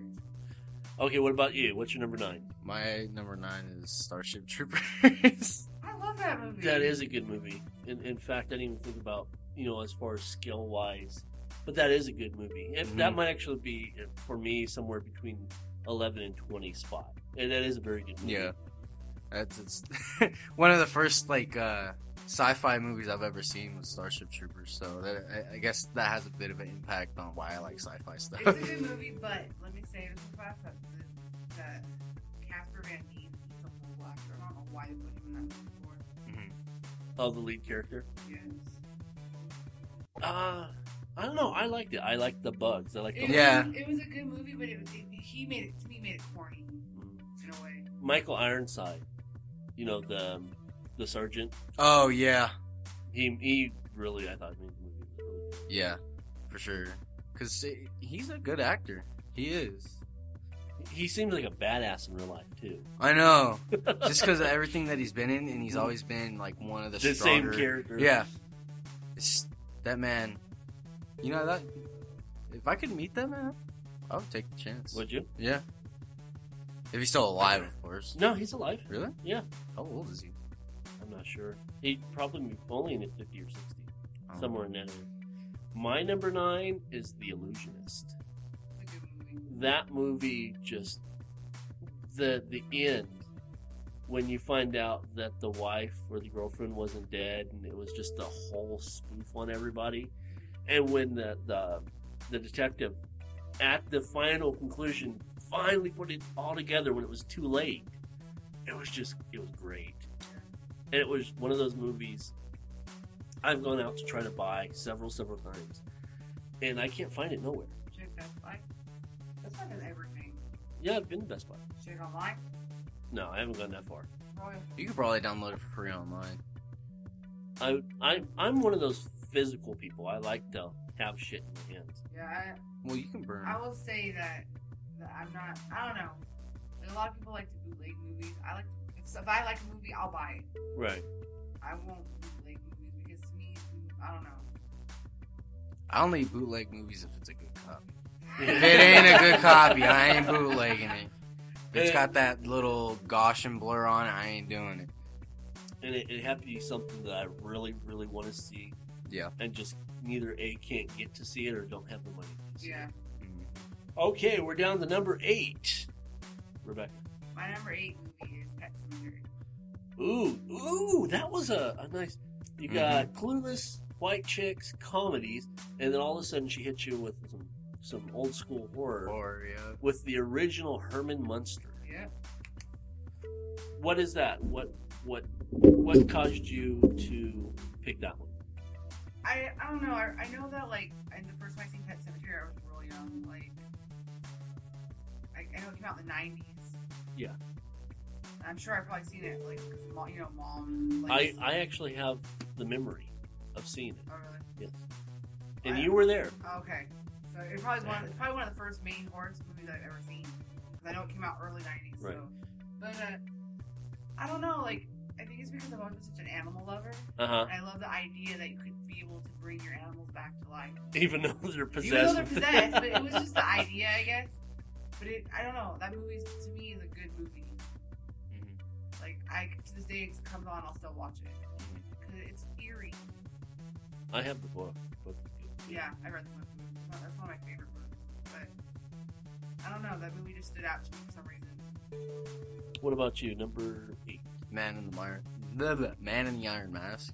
The movie's so good. I thought I forgot about that movie. And you guys are. Oh, Leonardo with Leonardo DiCaprio. Oh yeah. Well, you guys are gonna laugh at me, but I seen it when I was young, like maybe eight Mhm. or nine, Oh no, you're younger than that. maybe. oh, Yeah, maybe younger. But that was the first movie that ever made me cry. Really? Yeah, I was so sad. I was like, why does he have to die? It is sad. That movie. I know. Well, maybe because I know I, I seen it when it first came out, and I was like eight or nine. So maybe you've seen it later on in life. I don't know, but Well, see, people give Leonardo DiCaprio crap, he is my man. but he is a very, very good actor. Anything that he's done. Is Like, good. It's always have- been a If I could blockbuster. have a yeah. list of just Leonardo DiCaprio, it's probably my top twenty. There would be a lot of Leonardo DiCaprio movies because he is my favorite actor. The first crush I've ever had on a boy in my life was him. Oh, really? Yes, and he's my favorite actor. He's he can do any role in my opinion. I've never seen him do comedy. I don't know if he can do it or not, but he can do serious roles like nobody's business. The first serious role I seen him in was Blood Diamond, and I was like, "Wow!" You know, because he wasn't. You know, because the the last memory I had of him was in Titanic. You know, he had that soft, kind of boyish. yeah, You know, but in, in Blood Diamond, he was tough. He he was was ruthless. Yeah, he was, you know, not. Yeah, he was not a, a very. He was the protagonist in the movie, but he was kind of like the anti-hero. And I was like, wow, he, he really pulled it off. I think that because I've, I've seen every movie that he's ever made, and I think they're all amazing. Even the ones when he was like twelve, yeah. which is Basketball Diaries and Marvin's Room. What's Eating Gilbert Grape? I know all of them. That? Um, my number eight is Iron Man with Robert Downey Jr. Mhm. And the whole thing with that is not only is it because my son's obsessed with Iron Man, but it was the first, in my opinion, the first Marvel made movie. the act, the, the actor depict the actual character. well, it was good. yeah, it Um, was. It was not just anybody could go in and watch that movie, even if they've never heard of Iron Man. They could go into it, and enjoy the Oh, movie, Iron Man. What Iron Man? and it was it was just a good movie. I know of Gundam. No. Number seven, Star Wars series. the Star Wars series. Yeah. I I like. And people are probably gonna kill me for saying this, but I like the newer Star Wars better than I like the older Star Wars. So do I. I think I think the reason that like I like the older Star Wars. Don't get me wrong, but I feel like the newer Star Wars has better acting yes, it is. and it's easier to follow because it's newer to me. Right. That other Star Wars was filmed in the seventies. Right. Yeah. Seventies, right? 70s. Seventies. It came out in Seventy-seven, right? May eighth, nineteen seventy-seven, My birthday. the day I was born, And uh, and it didn't even make my top ten list. I'll just throw that out there. it's a good Oh, story. my The first Jesus. ones are a good story, but I think that the, a lot of people don't like the new ones because you know they're so set to the old ones. Right. But I think the new ones are good. And I thought it was a good idea to do Christian it ass Haydenson backwards. Was a good ass Anakin Skywalker. I don't care what anybody says. I Yeah. agree. In fact, I, I was about to say, I think that Anakin Skywalker would mop the floor with Luke Skywalker. Yeah, I Mhm. think. I, honestly, I, it, we're not even talking about acting wise. We're just Yeah. talking character wise. He was just, how do I say this without getting death threats? Um, So much more of a dynamic character. well, that and he he, was just, a badass. yeah, Yeah. yeah. he was a badass. He... And that's what I was going to say, and I guess I'll say it, and, and please, no one send me death threats. To me, until you get to Return of the Jedi. Luke Skywalker was a wuss. Yeah, he was. He was a little sissy. He was, and from He's like Anakin Skywalker as a little boy, like finding out what Jedi. well, I, I was gonna say even at the point of Anakin being what he was like five or six in the very first episode. Yeah. yeah. he was still tougher Yeah, he was brave, yeah. and I don't see Luke Skywalker as a brave character. Like I feel like he did that because he felt like he had to do it. right Mm. because of who his father was. Yeah, So yeah, that, that's It's like I have to I kill the most evil being in the galaxy. I'm gonna be a badass. I don't care. I'm, I'm interested in, and I know we're, we're kind of starting to segue off track here, but uh, we'll, we'll bring it back around. Um, Harrison Ford has agreed to return as Han Solo. Han Solo. Um, Carrie Fisher has agreed to return as Princess Leia. And Mark Hamill is coming back Oh as my god. Luke Skywalker. But there's, from what I'm getting on outside sources, they're not the main characters. No, they're not. That's good. Cause I told you already. It's gonna be about their child, Right. yeah, Anakin Solo. and it's gonna it's gonna look good because they're all old. Yeah, it'll work. It'll work because because it's about their child, and he he's the the one true Jedi or whatever. Right, They he- thought he's the chosen was, one, He's yeah. the real chosen one, and they're probably going to have little pieces in it. Right. But I want to see who's going to play Anakin Solo. That's what I want to see. That'll be good. Yeah. Mhm. All right. What do you got for number seven? Uh, Cabin in the Woods, The remake or the one, the remake. the one in 2000? Yeah. Or well, The- it's 2003 2000, or 2000. The what are you thinking of? Well, Well, they're- Cabin Fever. Oh, that's what I'm thinking. yeah, he's thinking. yeah, like, yeah. I'm like, wait, wait, wait. Cabin Woods has Thor in it. oh, yeah. okay. What's his name? Chris Uh, Hemsworth? Chris uh, Helmsworth. Hemsworth. It's a good movie. It's a good movie. It's but I don't- creative. I don't, think it's that great, but it's a good movie. I thought it was really creative the way that the movie ends. Um, basically, I like, the ending. the government it, it's it, it's sort of slow up until it gets towards the end, and that's where it's like the big bang, where it's like you go through the movie, you're like, uh, it's not that great. I don't know if I want to sit here and watch it, and then you get towards the end, and then you see all all the people dying off, dying off. dying it So off. what really, what really got my attention was Chris- Chris Heller was the main character. He's like, I'm gonna get on this motorcycle, I'm gonna get out of here and save everybody. He's like, I'm gonna jump this cliff and I'm gonna go over there and get out of here, right? He's driving on his motorcycle as fast as he can, jumps the cliff, hits an invisible wall, and dies. I was like, damn, what? what just happened? Killed the main Yeah. character? Really? Yeah. Well, I'm probably going to get some size off of this. My number seven is Clerks 2. Um, I don't know how, if either of you have seen Clerks. I've seen the first one, but You're I really haven't gonna seen. say you don't think I've seen Clerks 2? The donkey? Come on now. I've seen it about eight times. I've seen fact, parts it's- of That's it, what's but- in my DVD player right now is Clerks 2. That movie was pillow pants. I saw Yeah. it the other day Yeah. because we're- we're playing this game right, and they have these little cards, and it's called the, the Pillow Phantom or something like that. Mhm. And I was like, I was like, everybody's not thinking of Pillow Pants. Like, what is that from? What is Pillow Pants from? And did we ever figure out what it was from at the time? Uh, I don't think we couldn't remember until now. I remember now. yeah. It's, for me, I've, I've been lucky enough to follow. I, I got into Kevin Smith in about 2000, and believe it or not, Russo is the one who introduced me to um, Kevin Smith. And, you know, I, I seen all his movies. I literally have all his movies. Mm. And watching the first Clerks and watching, it's, it's kind of neat because it's not only is it watching a, a person creatively grow up, but it's also happening. It's it's happening in his movies too Mhm. because you see, you know, Jay and Silent Bob, you know, in the first, they're just kids, they're hanging out, they're stoners. Then you shoot through everything that's gone gone on to Clerks 2. And the thing I liked about it too is they stayed true to who they were, right? At the very end of the movie, they're like, We're rich. Remember? Because they're making they made the money off of that Bluntman and Chronic movie. They were making money off the comic books, so they were rich. Yeah.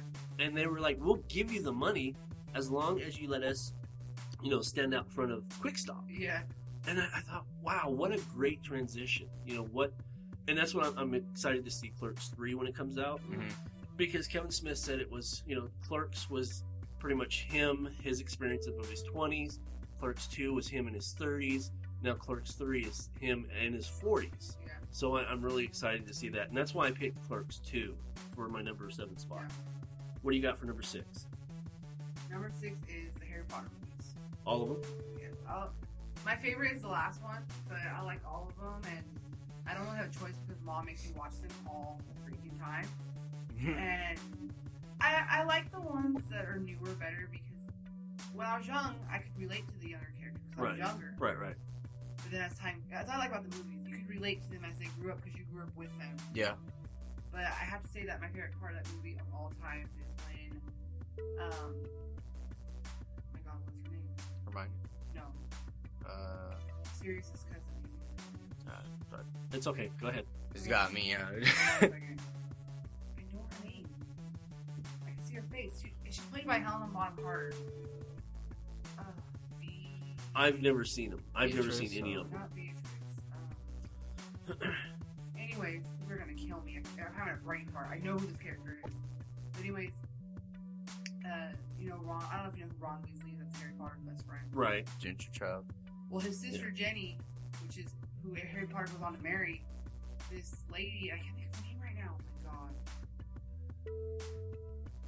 I have to- I And now a word from our sponsors. Before 1971, a young S. Sadie Burbank could only imagine a simple American life as a loving wife and mother. That was her goal when she first married in 1959 at the age of 18, but with the wild social revolution of the 1960s, Burbank's idea of a perfect life would quickly change as she left behind her family to begin a new existence of her own. Her journey would find her on a plane headed toward her new lover, Steve, who was halfway across the world, waiting her arrival in a small bush camp in the country of Liberia.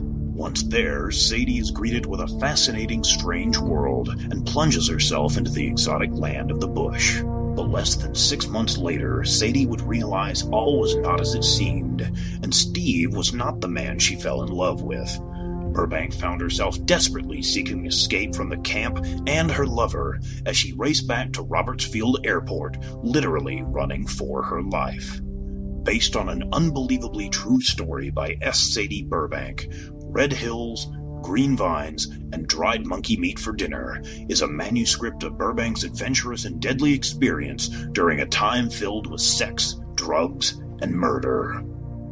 Now available in paperback and hardback.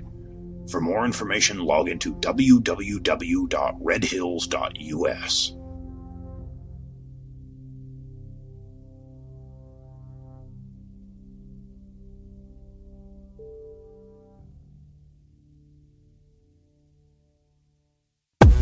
looking for a new book, comic, or apparel from your favorite MythWorks or independent creators? Then you're in the right place. Introducing the all new redesigned MythMart store. Now bigger, badder, better. Sign up and become a member and receive 10 to 50% off on selected items. Get the all new Terry D. Shearer's Bloody Hell t shirt, or non members can pick up one of our ebooks for only $4.95. Or go into the past and relive the 90s with MythWorks Comics Classics for $3.99. The new MythMart. Bigger, badder, better. Visit MythMart at www.mythworks.com slash MythMart. Or find us on Facebook for extra savings.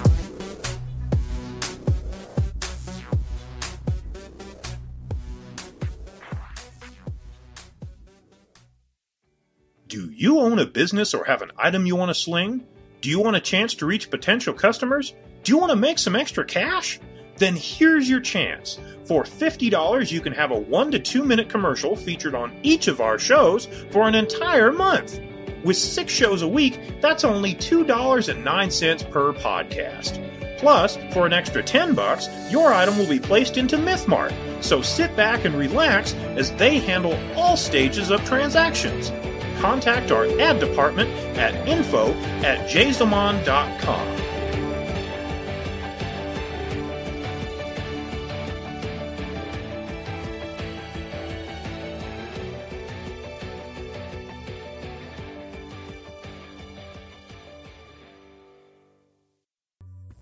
All right, well, she's doing that. Uh, Yeah, no, I'm gonna skip to Aaron and then we'll double back to you. uh, my number six movie is. shoot, You guys are probably gonna laugh at Green Lantern. God. Ryan Reynolds. Yeah. You know, he got a lot of crap from that movie, but I thought it was well made. I thought it was good too. I, I thought you know the CGI was pretty spot on. Right. Like, and if you go and you look at like Green Lantern comics and like say you want to, you know, go play maybe DC Universe Online, computer, PS3, whatever, and then you see Ryan Reynolds is the perfect, just like it's basically contrasting like how Tony Stark is relatable to, uh, what's his face? Iron Man. Tony Stark is relatable to real life. Kind of I forgot his name. Oh, Robert Downey Jr. Jr. Yeah. uh-huh. I- and Ryan Reynolds relates to his character so much because he was sort of ditzy at first, but then he, he he emotionally grew up Right. to become the savior that he needed to be, and to learn not to have that fear. So I I thought that, that was pretty good. It was uh it, it it was a good interpretation of the comic, the way that they would. Okay, let's go ahead and I jump back. my own. It's Bellatrix. Bellatrix, so okay. my favorite one is the last movie, and Bellatrix, which is she's on the Dark Lord side, Uh huh. and she's like super evil. Like she killed her own cousin and everything. Like she's a horrible person, Okay. and she's trying to kill um, Ron's sister Ginny. And his mom comes up, and I don't, I, I don't, I still don't understand how she killed her because they have like different spells. Like there's one spell. Do you remember what it is? No, Veda Kedavra. no, that spell that's- kills Kaveda Kedar or Kaveda Kedavra. I don't know. It's like that's a death. Basically, you say that it kills him. Well, she was trying to put that on her daughter, and she walks up and she goes, and they never cussed this movie. She goes, "Not my daughter, you bitch!" And then she kills her. The mom kills her. I'm like, that's so fucking awesome. I've been waiting for this forever. I see that's that lady that's needed to nerd. die. Like, because you know in the movie The Dark Lord is evil. Right. He's evil, but she was like to me that the, the, the character that she played Bellatrix Uh huh. was to me was the worst character. So ruthless. She didn't care about anything. Really. And Helena Bonham Carter played her good. So next, Oh no, actually, we're gonna jump back to you so you can go ahead and finish your thought on on uh, Green Lantern. Uh, like I said, I was saying, uh, I thought Ryan Reynolds played the part great because that's exactly who his character is supposed to be, and I can't for the life of me remember the damn character's name because she passed her. Yeah, she passed her brain fart on to me. okay, I actually know it's Hal Gordon. Hal Jordan, Jordan. Hal Jordan. close. and like I said, he played the part really good, and I, I like CGI for it, and you know the the way the mask looks was a little bit too much, but hey, it's Green Lantern. Well, you know, and, and I'll put in my thought real fast is the way I took it. Mhm. I preferred the CG costume over spandex yeah, because it's uh, a colest. Uh, oh, I just it was about all my way out, and it just colostomy. no. What? Wait, the butt bag. I know. it's a Uh, celestial costume. yeah. yeah, You know, so if it just was spandex, that would would have been really cheesy. yeah. But I thought with the that would have been the Nicolas C- Cage Superman. but with the the CG, I thought it just I don't know. I really liked it. Yeah. And at the end, when uh, um, you know, um, what's the bad guy's name? um, You have to know. You played DC. Come on now. ah, yeah, it's yeah. um, It's, uh, Sin- Sin- Parallax. It's Parallax. No, Sinestro. Sinestro. When Sinestro was getting ready to put on the yellow ring, you know, at the end, it was, it was just a really good movie, and I agree Yeah. with you. Yeah, the person that got to play Sinestro really looks like Sinestro. Yeah. Like really. Really, Yeah. Like even in the DC Universe game, Mhm. that person looks like Sinestro. Swear Yep. to God. that's crazy. Yeah. I thought you were thinking about Parallax. I was like the villain because he doesn't go on to be a villain until after the movie, and that's that.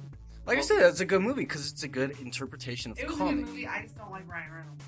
I, don't ever like him. I, I think a lot of people don't like him. Uh. That's why And he that's plays why his people part were so so pissed off that, Mhm. that he played that because nobody really likes him. And to me, I, I, I don't think it was believable. It was a good movie, Mhm. but I still don't buy him as being Yeah, like the first time I seen it, I was like, eh, and then I seen it again, and he I was like, played that's his pretty douchey good. self so well. in Mhm. the movie that when he became all humble, I didn't buy it. It was it wasn't believable in my opinion.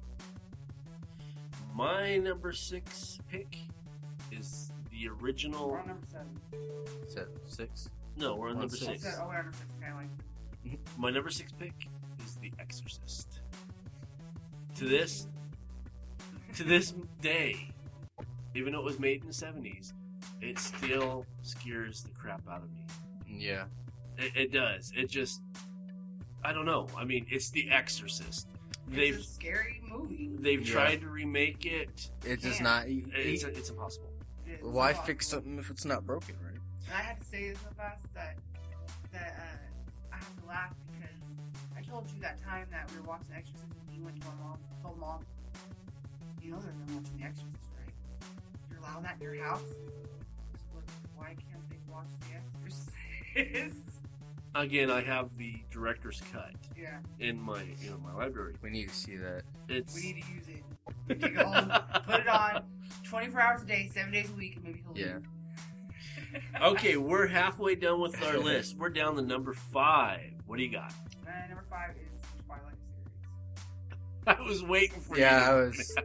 And my She's got the favorite- Harry Potter and the Twilight right My next to each other. favorite is the last one, and it was just finally it's like what you're what we were waiting for. Right. I, I liked it Conclusion. too. Even though I don't, I'm not like holding into that. To me, it's like one of those movies that you You're- don't have. You can watch You're like not it, a woman and you're straight, so you can't really be into Twilight. yeah. the It's whole not thing. like I like the last one because it's actiony. I'm a guy. I it like has a lot of action. action to it, and it, Ripping people's heads off. Come on, what guy wouldn't see that? right. it's just a good story. I think they if they ended it really well because let me tell you, first Twilight was really good, even though their acting was boring because they were just learning how to act, in my opinion. Right. But She still And can't then- act though. you know what? Robert Pattinson's about to become a lot better actor. yeah, I'll He say learned that. a lot. But anyways, to me the first one was good. It was like, ooh, you know, this is different. This is good. The second one started to slow down. The third one, it was like, God, like, Get your shit together. yeah, get your shit together. And then when they did the, the breaking down part one, it was good. It was, it was really good. But when they did the last one, it was really, really good. And I hmm. want to watch it again. Mom's seen it like four times. I believe it. She went and seen it in the theater four times. I believe it. I'm like, you're messed up, man. So, oh, I, I was gonna come back and take you guys, but I went to go see it by myself. Like what? All right, number five. Uh, the Nightmare on Elm Street series, the, whole- originals. Yeah, I liked them. I, Johnny 'cause- Depp originals. that was from the 90s. Okay, this is this is good. Okay, because and I want both of you to to read this out loud as I pick up my list. What is number five on my list? The, Evil Dead. No. No, wait. Oh it is. no. Uh, Nightmare on Elm Street. Nightmare on Elm Street. Number five is Nightmare on Elm Street for me as well. Um, go ahead. What what? Well, see you, you guys were already older because I'm the youngest one, obviously. Um, I, I liked it because it, was just to me, it was so gory, and for me to like, you know, I was I was watching it at the time, Right. so like me watching it, and then Nightmare on Elm Street, and then uh, what's the other one with Jason, right? Friday the Thirteenth. Friday the Thirteenth, and then it was like what uh what you did last summer, whatever. Yeah. I was watching all those movies, and I'm like, wow, this is. To me, it was like, what if that happens? In my mind, I'm like, what if that happens? I, old were you? I was gonna say, how old were you? I was probably about six when the first one came out. I was like, I was like, But you know what? I w- when I it's funny because like when I was young, I was introduced to all the movies too. when I was real young, mm You had no option, didn't it? and I was fascinated yeah, by them. Like you know, kids like I don't know what is scary.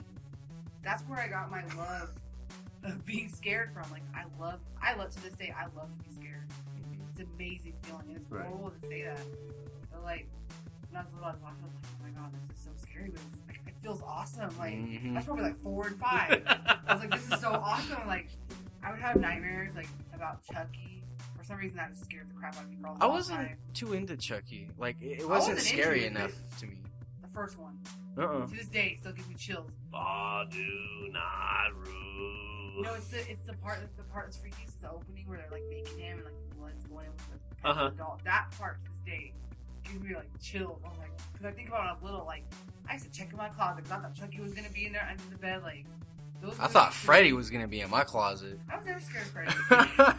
I was so scared of Freddy. I think that was because of my.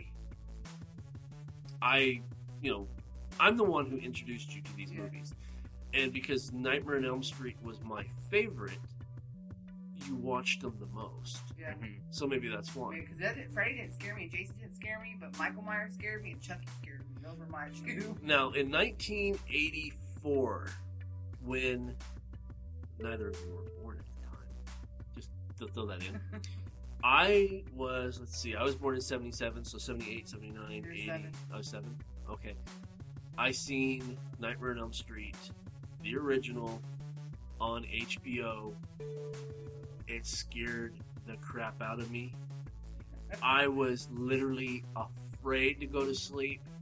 I finally passed out in school because I went with like two and a half days without sleep because I was so frightened. I literally just closed my eyes and my head went boom on the desk, and that was it. I was out. That shit sticks with you. Mhm. And other than The Exorcist, which frightened me for a whole nother reason, I think that was one of the only other movies that actually scared me. Yeah. Yeah. Ever since then, nothing else really scared me. So that's why I gave it the number five spot. Yeah, that's another reason for me. Okay, number four. Hungry. The first one is the only one been out so far.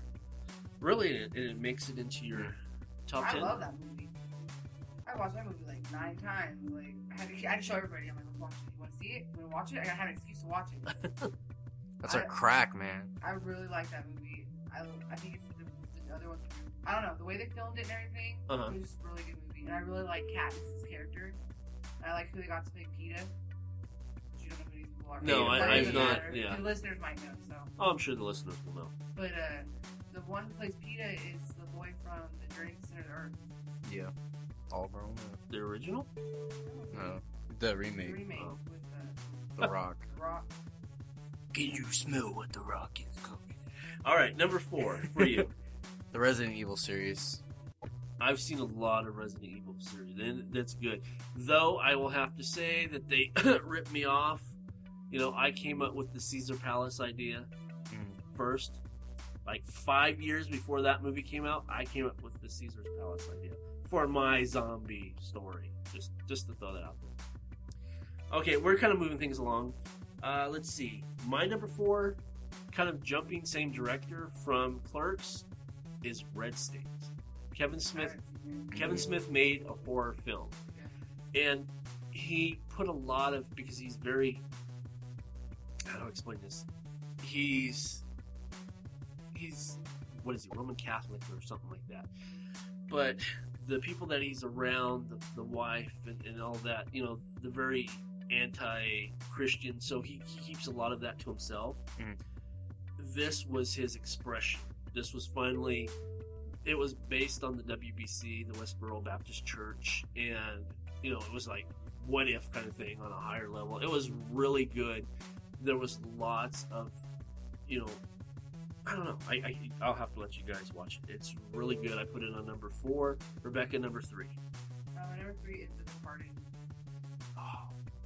Oh, that. oh movie. I don't like movies like that. I can't believe I forgot that movie. I Yes, don't- that is I'm a not great a person movie. that watches those type of movies, but that movie like gave me chills. It was so good. Leonardo DiCaprio, and let me tell you, Mark Wahlberg was washed up. That movie like like he did Brought so him back. Good in it. Matt Damon, it's like it was awesome. The end. Ha, have you seen the movie? No, I, He hasn't. I've not. Oh, That was awesome. okay. she's gotta edge. She's gotta educate me. I was gonna say spoilers, and I'm not even really gonna throw it out. It's like boom, dead, boom, dead, boom, dead, done. You're like, damn, No, it, it was good. It was good. It was like because Matt Damon was horrible in that movie. He was like he was just a bad cop. Mhm. Yeah, And not to not to mention that you know Jack Nicholson was bad too, but he, Yeah. he was classic. but he killed Leonardo. Ca- Basically, got Leonardo DiCaprio killed. Right. So Mark Wahlberg was like, he was trying to like expose him, but no one would listen. So he just walked into his house and killed him. Put on some rubber shoes, some rubber gloves, killed and walked out. It was the end. But the classic part was is that when he walked in, because um, uh, Matt Damon was the bad guy. He walked into his apartment, seeing Marky Mark standing there with, you know, was it? Uh, it was this this garb, you know, Yeah. and the only thing that Matt Damon could get out of his mouth was, "Oh," Yeah. and that Oh. was it because he knew exactly what was Yeah. going to happen. Great movie. Okay, number Three. three for you. Uh, my number three is London. I don't know if you've ever seen that. I've never seen it. it. It's a good movie. I want I want to make you guys watch that one day because my mom was saying she's like you know this is one of the movies I was sort of waiting for you to you know be older about so so I can I can show you this movie because it's it's so gritty, it's so messed up, it's such a great film. It's one of the one of the very first films that Jason Statham's ever done. Uh huh. Um, it's also got uh, Jessica. What's her name? She, I think no. I don't I, it's the girl that did uh, Blade Trinity with Ryan Reynolds. That's that was um, Jessica Biel. Biel. Yeah. Yeah. Well, it's got Jessica Biel in it, and uh, I can't remember. And Anyway. what was it called? London. London. What what year did it come out? I think it's 2004. We'll have to check it out. It's good. It, uh, it- So it's an action movie? no, No. it's it's more of a drama movie, but it's like I said, it's got such a gritty feel to it. Mhm. You know, it's got it's got Jason Statham. You know, he's he's uh this this British man. You know, it's in the states. He's talking about how fucked up his life is. You know, they're they're in this uh, girl's bathroom doing smack on her I counter. think I've seen a preview for this movie Yeah, a long time ago, and I was like, "What is that?" Hmm. We'll have to check it out. it, it's a, it's a great movie. What's your You number three? Kevin? you love it.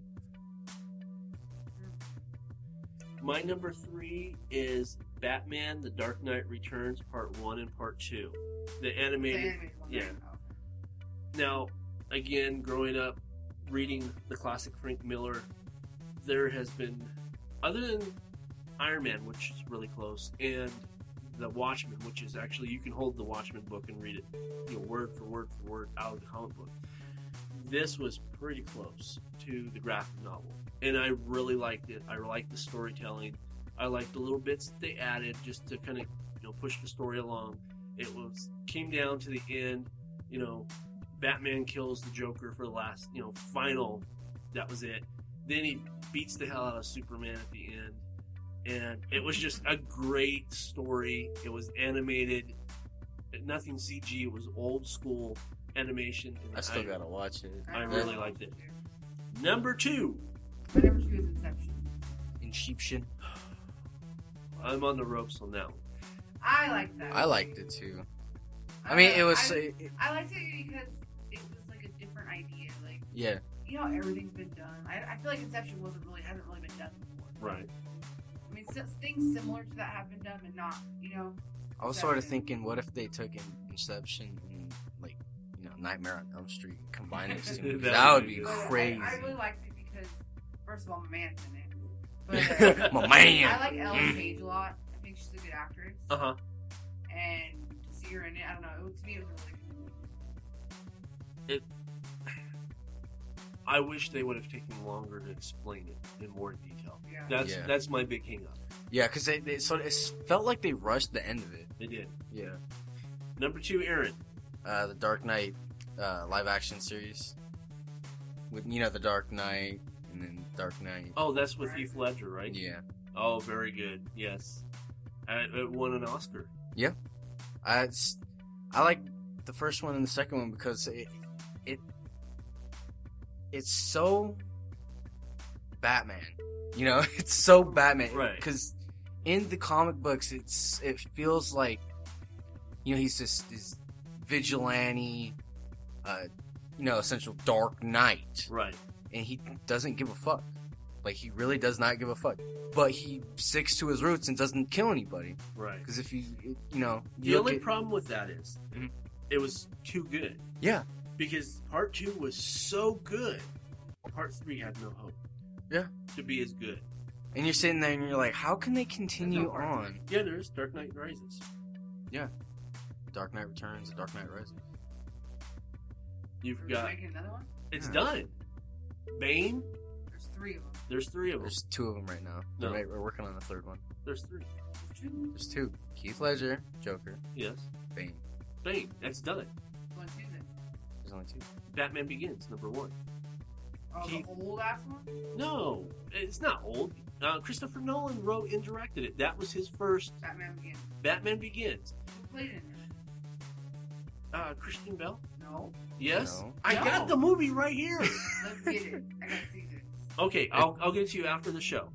Anyways, I have to say that the, the latest one, I know Kevin's wrong. The latest one, um, I it was a good story, but I don't think it anywhere lived up to the, the first one. The first one. I'm going to show you. It, it, and, ugh. All right. Begins. And Batman Begins is the George 1990s. Clooney. Yes. No. Yes. no. The Yeah. Penguin, Catwoman. Yes. Hold on, folks. I'll be right back. I thought you were talking about. Survey says Wait a minute. I'm right. I'm still not believing And it. it's okay, folks. They they can. Uh, Okay, seriously though, I didn't even know this movie existed.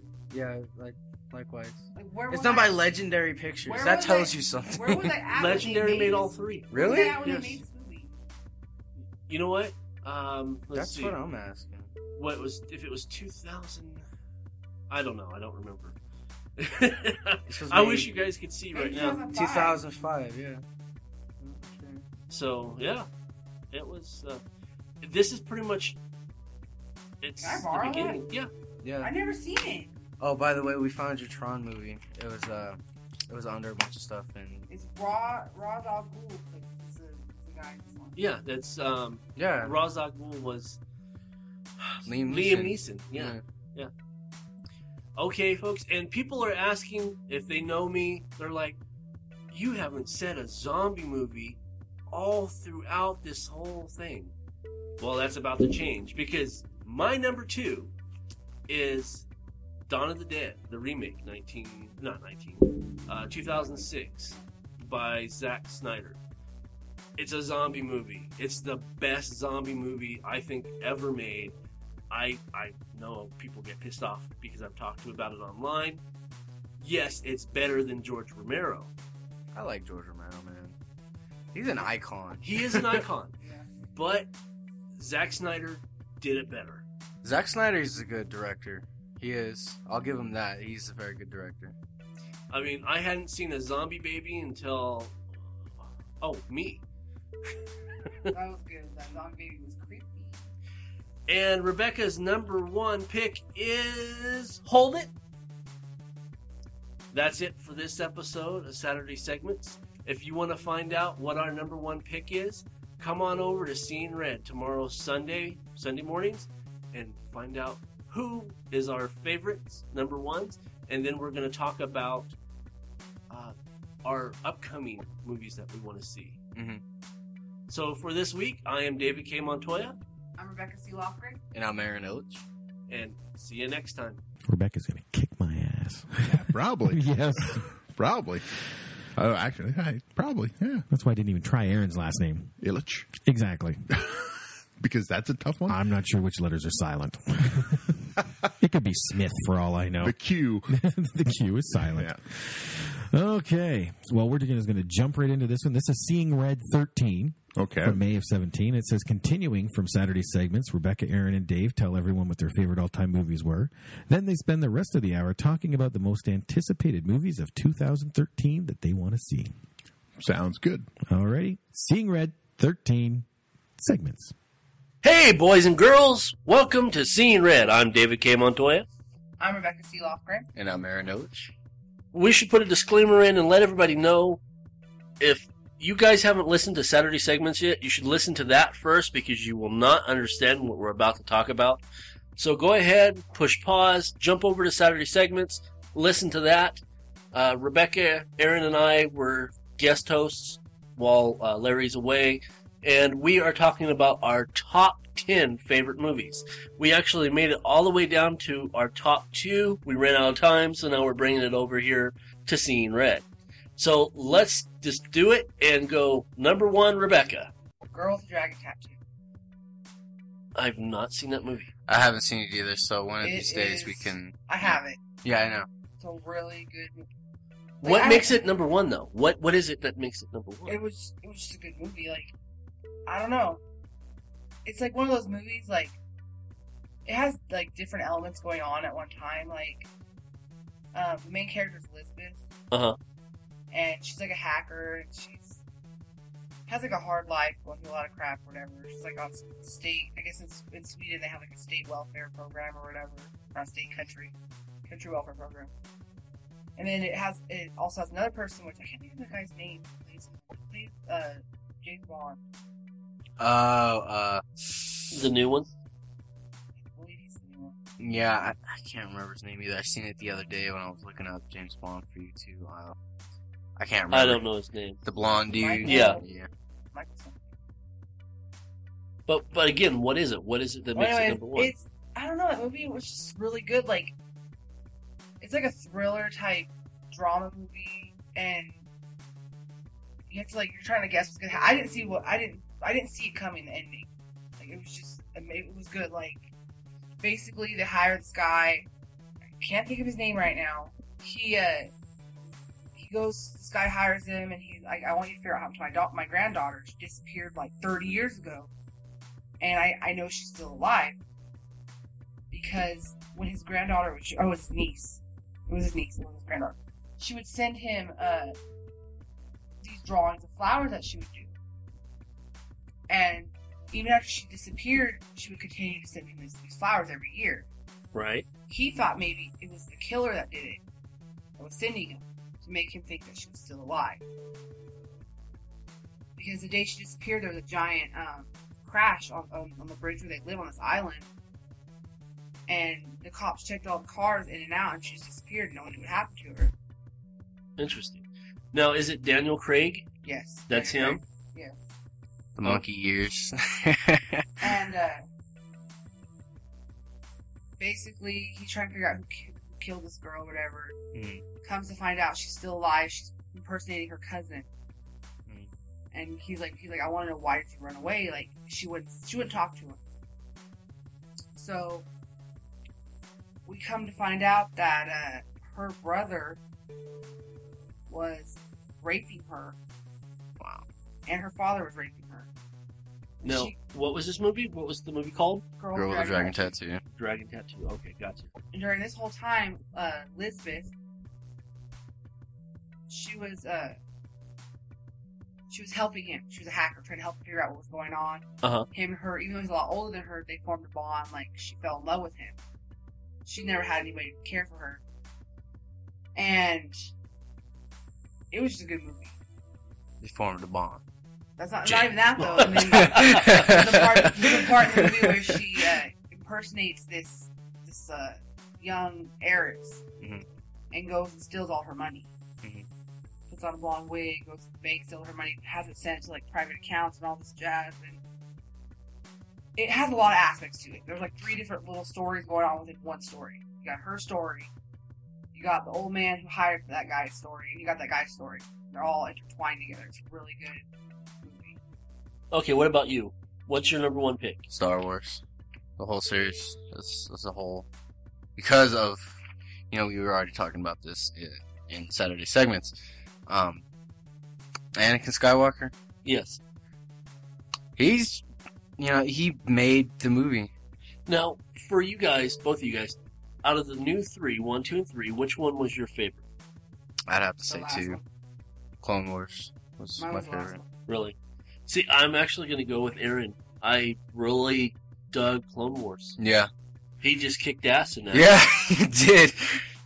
And then it, it, I think number three, you know, it's it's good because it has its aspects, but you already know what three is about before even watching it, right? because you know, you know that's when he, you know, he goes to the dark side, Well, You- and you see that evolution at the very beginning of number three, right. leading off from number two. Well, Rebecca went with us to see number three. Remember, we went to the movies. Yeah. And do you remember when the the Padawan came up? The little boy Padawan came up Yeah. to Anakin as he turned bad. Do you remember what I turned to you and said? I said he looks like Jade, Oh yeah. Oh yeah, and that's my big hang up because the little boy got killed. Yeah. Mhm. Well, Jaden was roughly about the same age and looked like Battle. the Padawan. And if you guys, if you're like brand new to the show, you, you would only, you would have to be brand new to the show to not know who Jaden is. Jaden is my son. So that's why. It looked too much like my kid, and he got killed. And that's kind of what turned me off to number three. Now, I still liked number 3 Mhm. I loved, absolutely loved the lightsaber battle between yes. Ian, uh, Ian, what's his name? Ian McGregor Yeah. or I should just say, they're, you know, um, Anakin Skywalker and Obi Wan Kenobi. Mhm. Unbelievable. Yes. That was just really good. I was kind of pissed off when I heard that they stopped the 3D, you know, versions of the movie because that, that would have been that would have been awesome. Yeah. It really would. Would have. And And I guess the only way you could, I, I guess, even see it in 3D if you had like one of those stereoscopic uh, TVs Yeah. with the glasses. They'll so- release it in Yeah. 3D because that's how they make their money. They start releasing all old movies in 3D now. Mhm. well, see, that's what I was thinking is right, probably right before they release Episode Seven, they're probably going to release all of them in 3D, Mhm. and then it'll lead up to Episode Seven. And Yeah. the thing that it, I kind of don't like about, about it is because they don't have Regal Cinemas. Regal Cinemas has this thing where, you know, like, uh, I was telling her about, like, I have it on my Facebook, and uh, they have a marathon of all the previous movies, Mhm. and it's for one night only. They do that stuff here. Really? Up at the mall, they do. They Uh, had our local mall. Twilight, they had Harry Potter. Any type of movie that's popular that has a series, Uh. they make their money. They did the Iron Man. They played. Um, what was it when the Avengers came out? They played like Iron Man one, Iron Man two, Captain America, Thor. They played them all. Yeah. Then at midnight, they played the Avengers. Do they play the Hulk with Edward Norton? Probably not. Probably not. And my number one pick, and I know this is gonna floor everybody because this is so not me. Everybody's probably thinking it's like, you know, the original Night of the Living Dead or some scary movie. But my number one pick of all times is Lost in Translation. I knew it. Never seen it. I knew this already. I was waiting for this. It's it's such a good movie. And I don't I I kind of understand because it, it appeals to me on responsibility level. You know, people do things well, most people should do things based on what their responsibility in life is. Yeah. And for Bill Murray's character, which incidentally kind of makes me feel how I kind of feel now, you know, especially walking away from the publishing business and feeling like almost feeling kind of washed up because now I'm moving on to something else. And that's what he was. He was like a James Bond character. Have you seen the movie? no. It's just, oh my god That's a good movie. and he's he's making a living making like advertisements and, and kind of reliving the past Mhm. you know he can't ever make a, another action movie because Mhm. he's just too old Yeah. well they take him out to japan to make this um, whiskey commercial Mhm. and while he's out there he meets um, oh my god i can't think of her name um, scarlett johansson and at first, it was very platonic. Was a platonic relationship because they were both Americans. She was out there. She was married. Her husband was a photographer, and he was always gone. And she was just like kind of roaming Japan just by herself because her husband was gone. And Bill Murray is in this hotel, other than going out and shooting the film. And he was just, you could tell, he, he pulled it off so believable. You could feel how alone he was. You know, he just he didn't have a friend in the world, and it felt like through his character, like no one cared. No one, no one. If he were to drop dead tomorrow, no one would really care. And he pulled that emotion from his from the script, which is incidentally written by your favorite director, uh, Sofia Coppola. Um, it was just an awesome movie. I've seen it so many times. At first, I have to admit though, when I first saw it, it didn't make that connection. Um, maybe because I was working at the hospital at the time, Mhm. and we were watching it on, uh, you know, the computers have DVD players. Yeah. We were watching it on a computer at work, so you know, we, we were kind of busy, but we're still watching it at the same time. So I really wasn't able to get into it wholeheartedly. But I ended up buying the movie, watched it here. I've watched that movie so many times, and it, it is. It's it's one of my favorite movies. How did you know it was my favorite movie? Because you told me how you raved about it. It was. It was just When I remember when you first watched it, like this movie is just like it's it. It's like the best movie, and like I just knew that it was gonna be on there. I knew it already, but I like I remember the first time I watched the movie, I was like, it's one of those movies like it's so much better when you're alone to watch it. Mhm. And it's just quiet. and Right. You just get into it. I still feel like at the movies. I mean- I I can't I can't even get into movies, but I just that movie was really good. I was like, and I didn't think I was gonna like it. uh, That's the uh, thing that Lost in Translation. Yeah, I didn't think I was gonna like it when I saw it. I was like, ah, you know, it's just a movie. Right. I I knew like I already had already knew that I like Sofia Coppola as director. Right. So like I'm gonna watch it because she directed it. You know, it's fucking good. I watched it. I was like, this is a really good movie. Like, it, it, it like you can even though he's like a male, older male, you can relate to the way he's felt because everybody's felt that way before. You know? Right.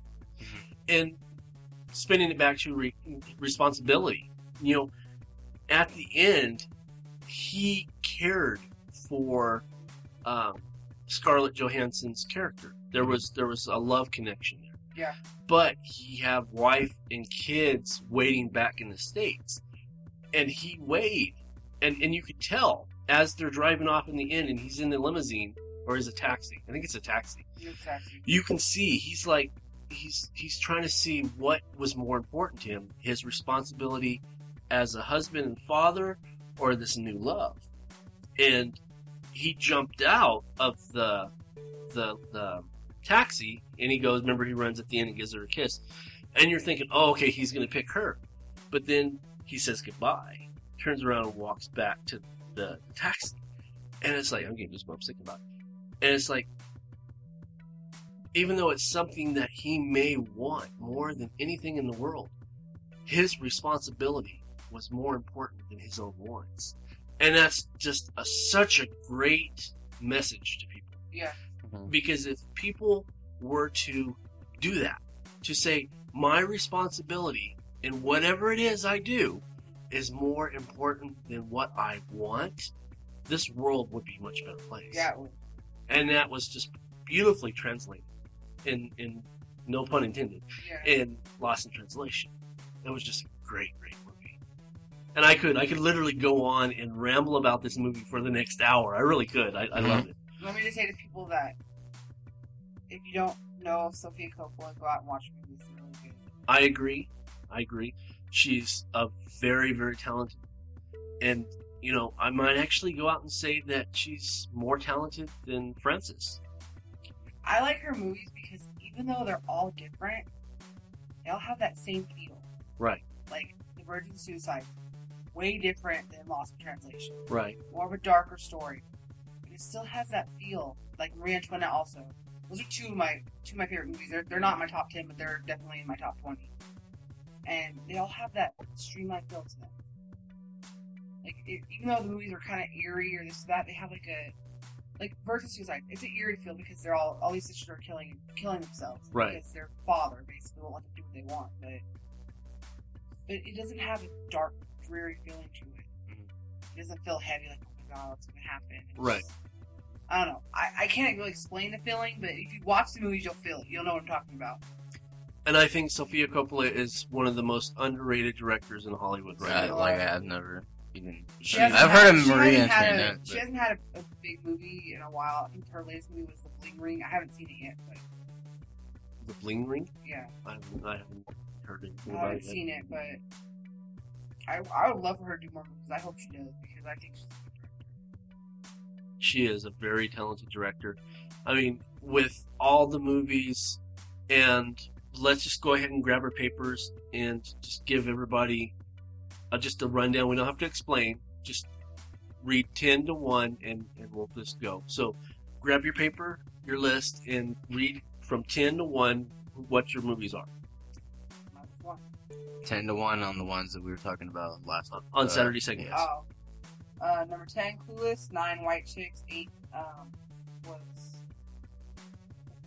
No. Well, you didn't write it down? I did, but I changed it. Oh, go ahead. I don't remember what it was. The Pet Sematary? Well, Oh, Pet- it was. It was Pet okay, Sematary. Pet Sematary. Um, seven was Star Wars, six Harry Potter, five Twilight, four Hunger Games, three um, The Departed, two Inception, and one Girls Record. Okay, Aaron. Uh, my 10 was School of Rock. My 9 was Starship Troopers. 8 was Man in the Iron Mask. 7 was Cabin in the Woods. 6 was Green Lantern. 5 was Nightmare on Elm Street, the series.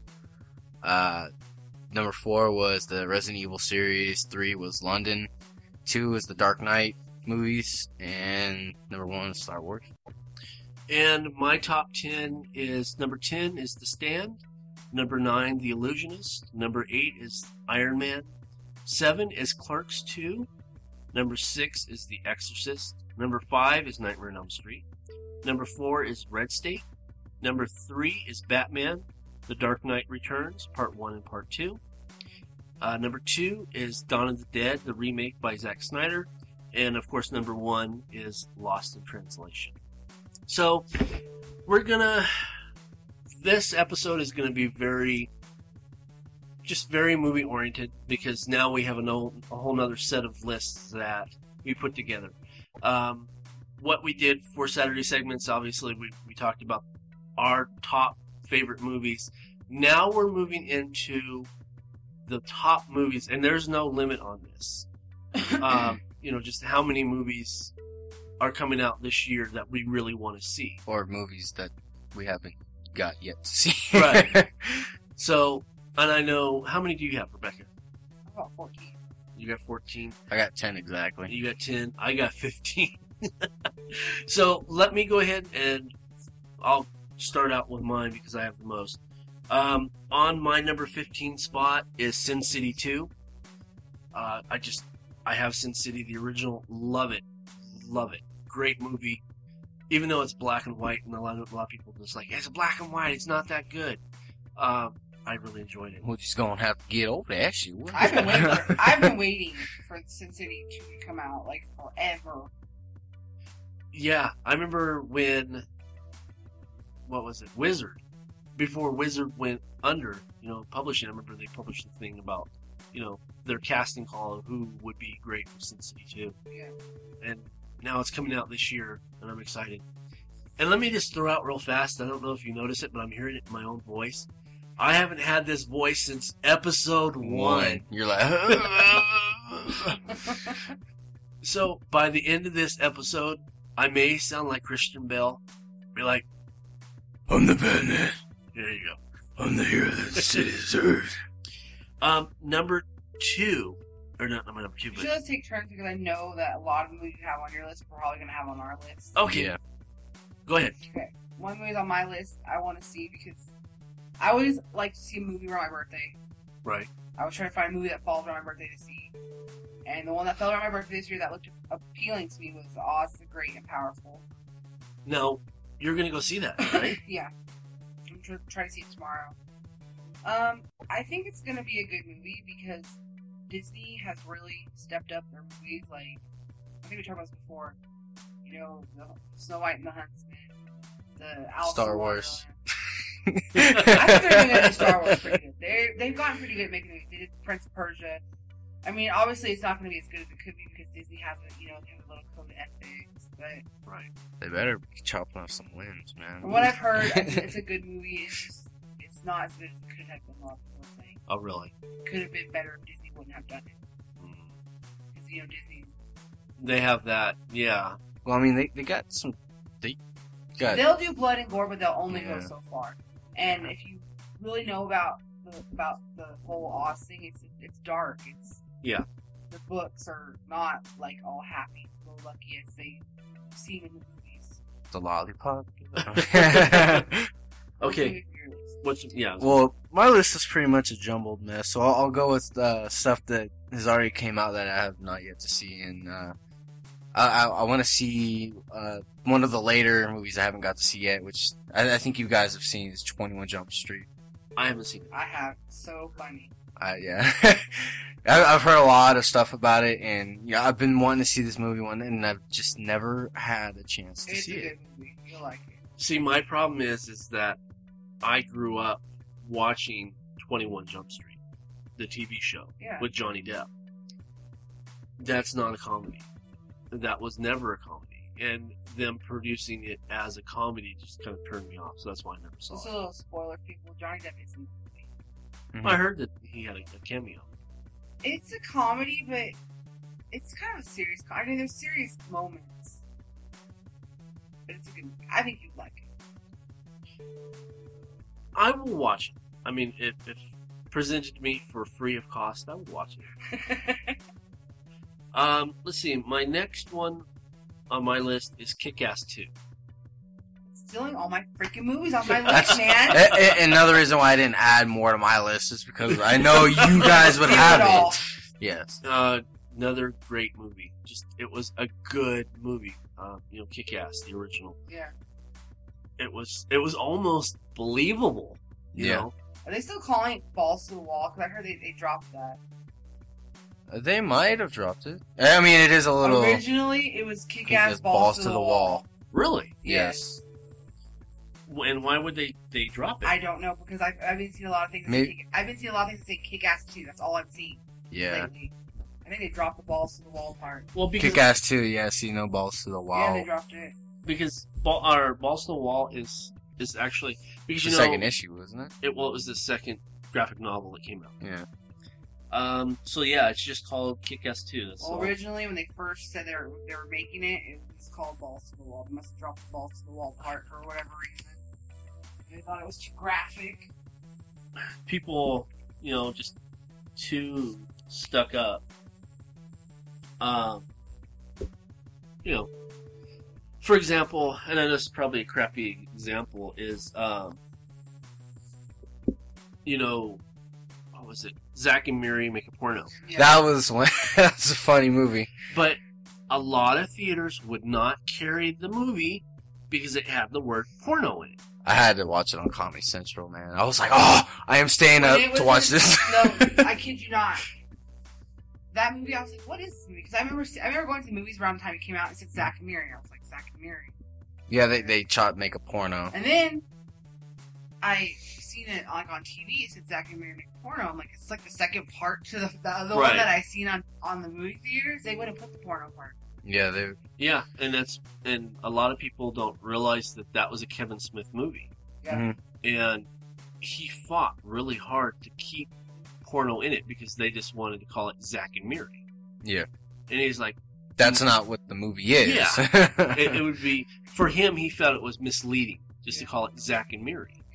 You know, because it is a very raunchy movie. It, it Mhm. almost pushed that NC-17 rating. Yeah. But he felt that if you just throw the whole thing out there, Zack and Miri make a porno, you know what's going on. There's Yeah. no, you know, pre-assumption to what it is. And I, I'm thinking that's probably exactly what happened with Balls to the Wall. Is just you know Let's put a nutsack and drag it across the wall. You know. But to me, I don't think we all know what kick ass is. You know. yeah. And Jim Carrey's in this. Yes, he's. Uh, if you right now we're looking at pictures He's on villain. the um the laptop right here, and if you scroll up right here, you'll see him in in his camis, and that's who that was. He was right there. He's the one with the dog. He's got. uh And this is Jim Carrey. Yes, it is. Yeah. You can tell. Interesting. His name's Sergeant. Sergeant. Uh, Hold on. Something, Let me yeah. my film. It's uh, he interesting. mhm. And, uh, yeah, now I can kind of see he's got kind of like a flat top. He actually, he to me on this picture, he remember he reminds me of my friend Kyle Dobbs. He just kind of has that look. Um, his let's see, his character's name is, Colonel Stars and Stripes. Oh, that was Sergeant too. and he's the bad guy. yes. Yeah. So what happened to Red Mist? I don't know. We yeah we have yet to. uh I wish that they would just like put in parentheses like after the dude's name McLovin. you know, so you know who he is. Right. So yeah, I'm looking forward to Kick-Ass 2. Okay, what do you got? Another movie on my list is. I'm trying to say the ones I don't think you're gonna say. No, go ahead. If, if you do, that's fine. Um, Catching Fire. No, it's not on my list. I know it's not, so I'm saying it. Um, that's the next installment of the Hunger Games. And you're really into those, huh? They're good. Was you Better read all than the books, Twilight. right? You read all the books? I read it. Oh. I want to. Better than I, I think better than Twilight. Really? Has a lot more potential than Twilight. Don't get me wrong, people are probably like, "Oh my god, that word! I like oh Twilight." Oh my god! It did. No! I think that Catch Fire is gonna be really good. So yeah, I want to see that. That's coming out, I think, in November or end of the year sometime. That'll be. I'm, I don't know. I get as far as movies, especially movies. I'm always game to try something You should watch this. I think you would like it. It's not. To me, it's not like it doesn't appeal to any certain demographic of age. Yeah. Even Dean liked it. Okay. Yeah, That's a that's a pretty good movie. I, I, You know, if we keep talking about him, we're gonna have to bring him on the show no, No. we're not. because No. people are like, "Who's he? Who's he?" He's a dirty old man. yes, he is. Next, okay, what, what do you want to see? Uh, you want to go or? No, it's your turn. Um, I want to see Hansel and Gretel. Uh, it's oh, I forgot that was coming out. it's already out. Okay. Uh, yeah, remember when uh, we drove by the theater and we you wanted to go see Django Unchained?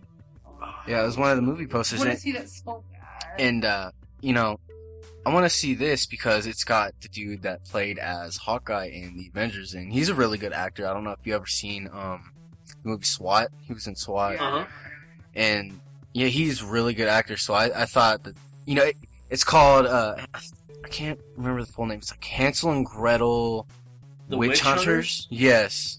Real fast, back to the whole Django, Django Unchained.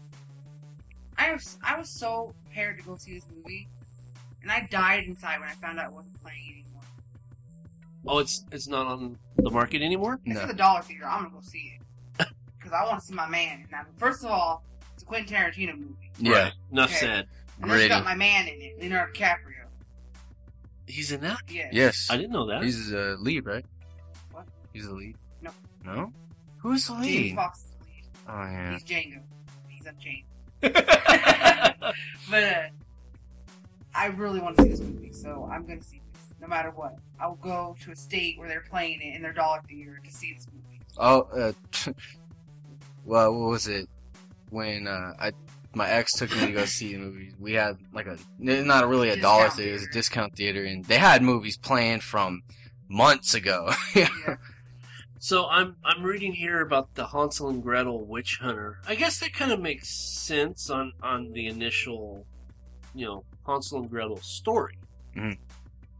I I don't know was was it the witch was it a witch that was Yes. cooked them? Yeah. It was 'cause it was a Okay, witch. so I guess that makes more sense.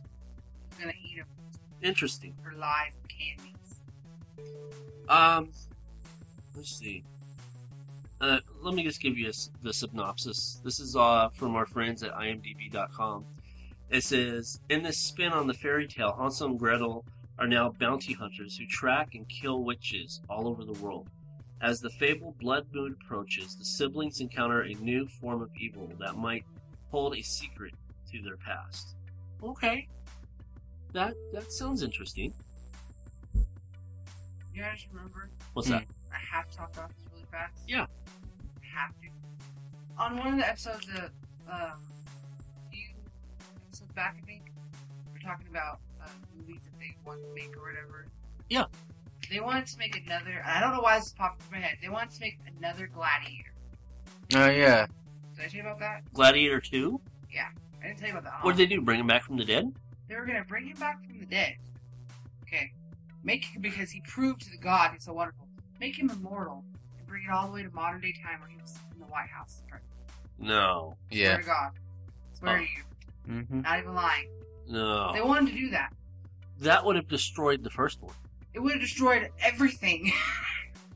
That would have and just. Russell Crowe was all for it. He was all for it. Him and the person who wrote the script were like, yeah, let's do it, let's do it.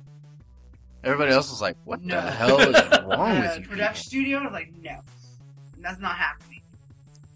Um, another movie on my list is Red 2 with Bruce Willis. Oh yeah. I That no desire, want, or need to see that movie. but I haven't the first one. It's too much testosterone for me. That's. No. Far from. You've seen Red One, right? Well, yeah. Yeah. Okay. That movie does not have that much testosterone. Actually, there's a badass chick in there. yes. Still see.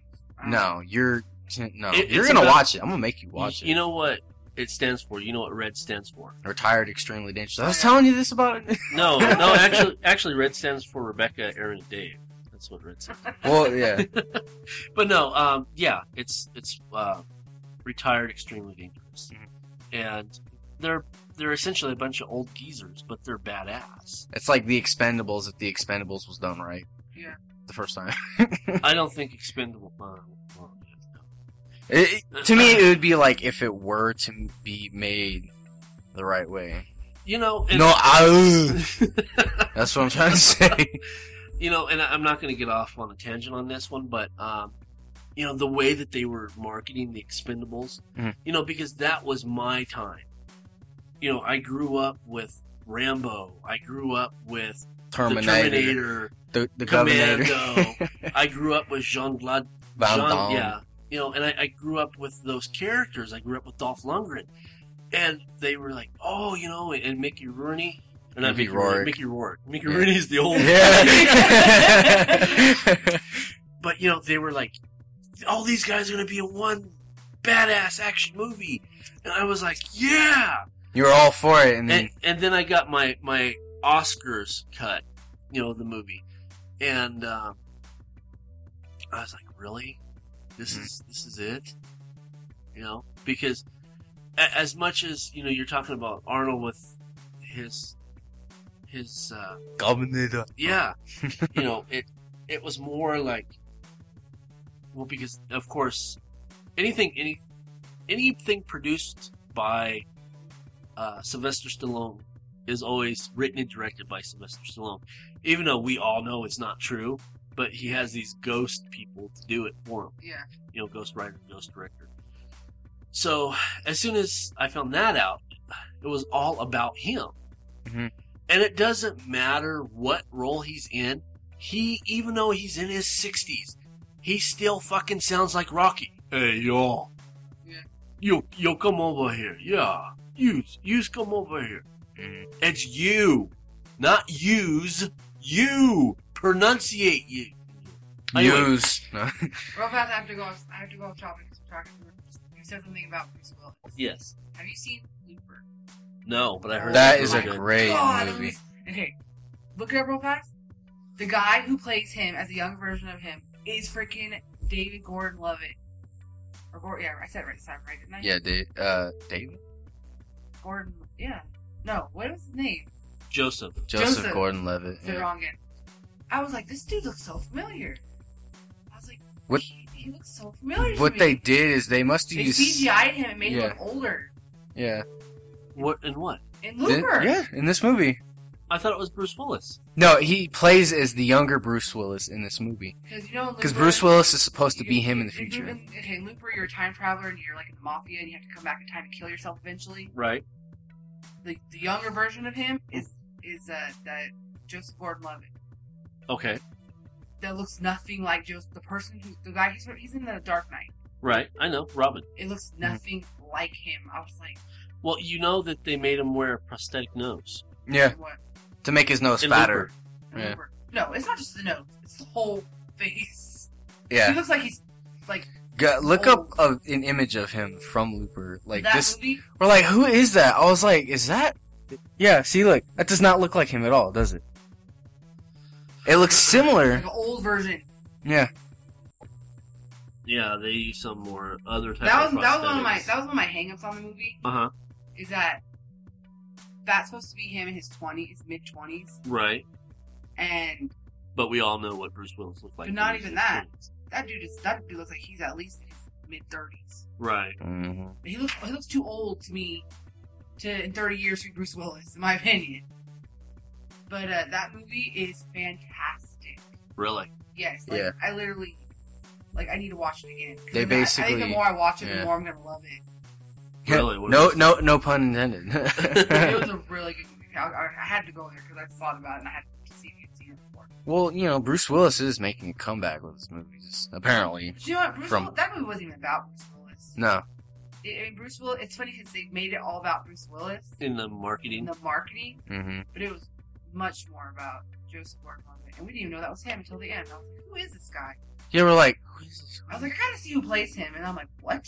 Yep. Like, I was shocked. Okay, anyway, another movie I want to see that's coming out is The Great Gatsby. Got my husband in it. I had, I had, and it's one of my favorite books. I actually have that on my list. Um, uh, the book is just it's Fa- fabulous. it, Furblers. it's the book. I mean, what can you say unless you've never read it? I think everybody's read it. If you ever went to high school, you've read it. yeah. Probably, Well, they're I've- probably I've making you read nowadays. No. They're probably read Twilight nowadays. But And see, I, I was probably one of those weird nerd kids where everybody's like, "Oh," and I was like, "Right on, I'm ready for this." You know, that's what happened to me. Like, That's how I felt about Catcher in the Rye. I feel like when I was in like school, and we had to read books. Like everyone's like, "Oh God," and I was like, "Yeah," because I remember I read The Outsiders, and I was like, "This is good." I wish they would have bring they would have brought that back because I, I heard they made They're us re- watch they're it. remaking it as black kids. I don't want to talk about it because it Ew. upsets me. What? They're making Outsiders, and they're making them black, like in the hood. Th- That's And I'm not okay. I will fast. I'm not racist at all, but you do not take the Outsiders. the Outsiders. Okay, mind you, the Outsiders is based around Greaser, Sosha. Yeah, All of that. You know, they're like basically gangs back in the fifties. right? Okay, they were greasers. You know, slick back hair, switch blades, the leather jacket. Right, right. and make them hoods, kids from the hood. That pisses me off. I'm sorry, that's like ruining it. It's like it's like killing Shakespeare. Literally. Yeah. Yeah, but anyways, I don't talk about that. I found out I was like, I was like, I wonder if they're gonna remake it. I look it up. I'm like, oh my god. What's one of your picks? Uh, well, you know, I I want to see the Deadpool movie. Because not it coming out because this no, year? it's not. no, it's not. But it's gonna Not have Ryan. mine. Yeah, it's gonna have Ryan Reynolds in it because Okay. we all know Ryan Reynolds. Right. hope they Played- Don't, I hope they don't put him. No, he's going to be. You don't know. Yes, I do. Is it already filmed? The the making of it, I've seen Maybe it. It has Ryan Reynolds Maybe in it. change it. I like him, especially Deadpool. He should not be an actor. Um, really, you just don't like See? him? Ryan Yeah, Reynolds. Ryan Reynolds. I don't like him.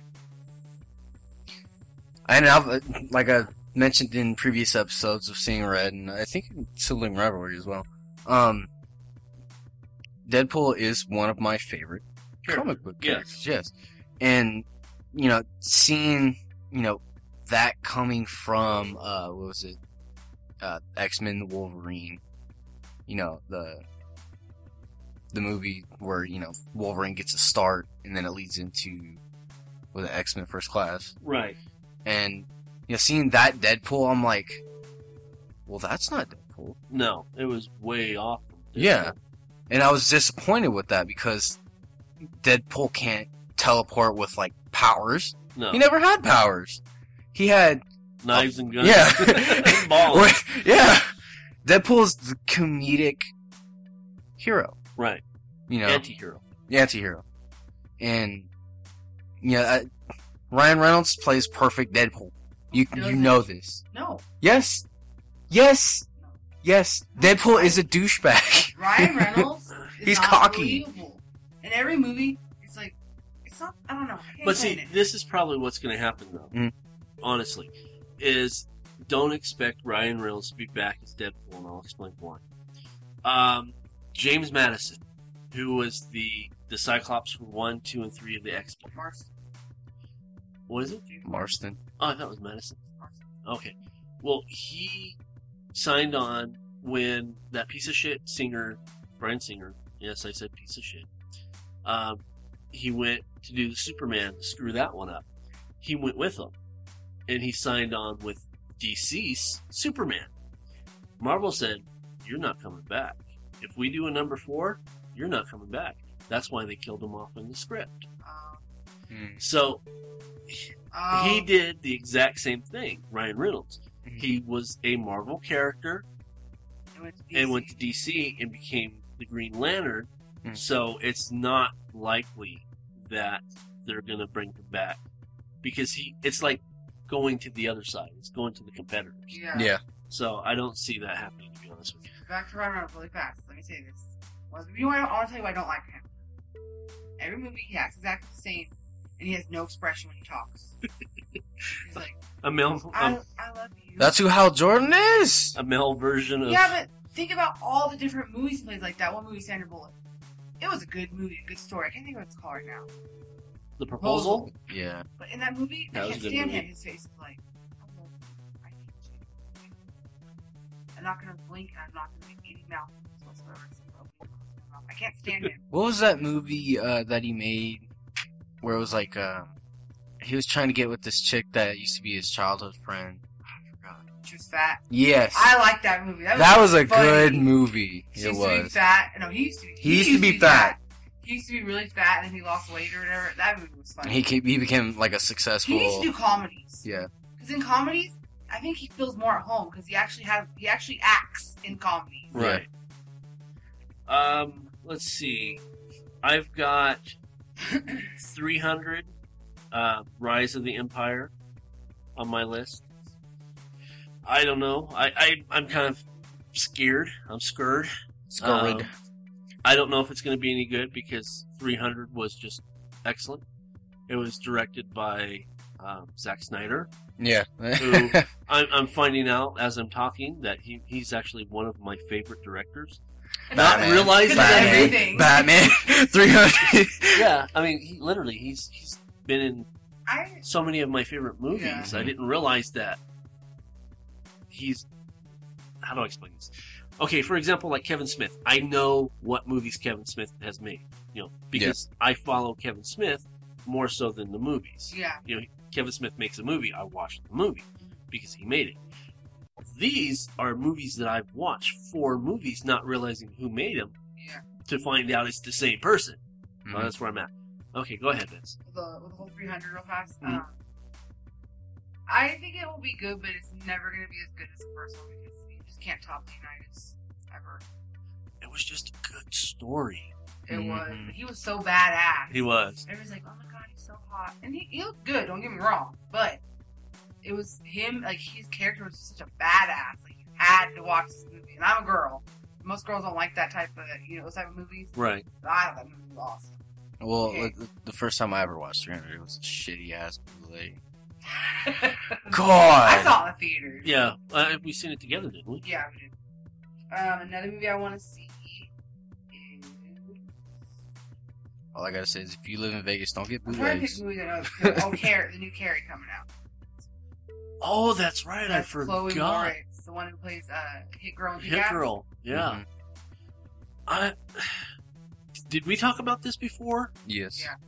Okay, about how she's not Sissy Spacek. Um, how do I say this? Sissy Spacek is not someone who's easy on the eyes to look at, Yeah. and I, I think that kind of made the ambiance of that that movie. In fact, I, I think I have the book in my library. Yeah. Um, as where, uh, what's her name Chloe Moretz. is completely opposite of Sissy Spacek. I don't find. I feel like she's, but you know what?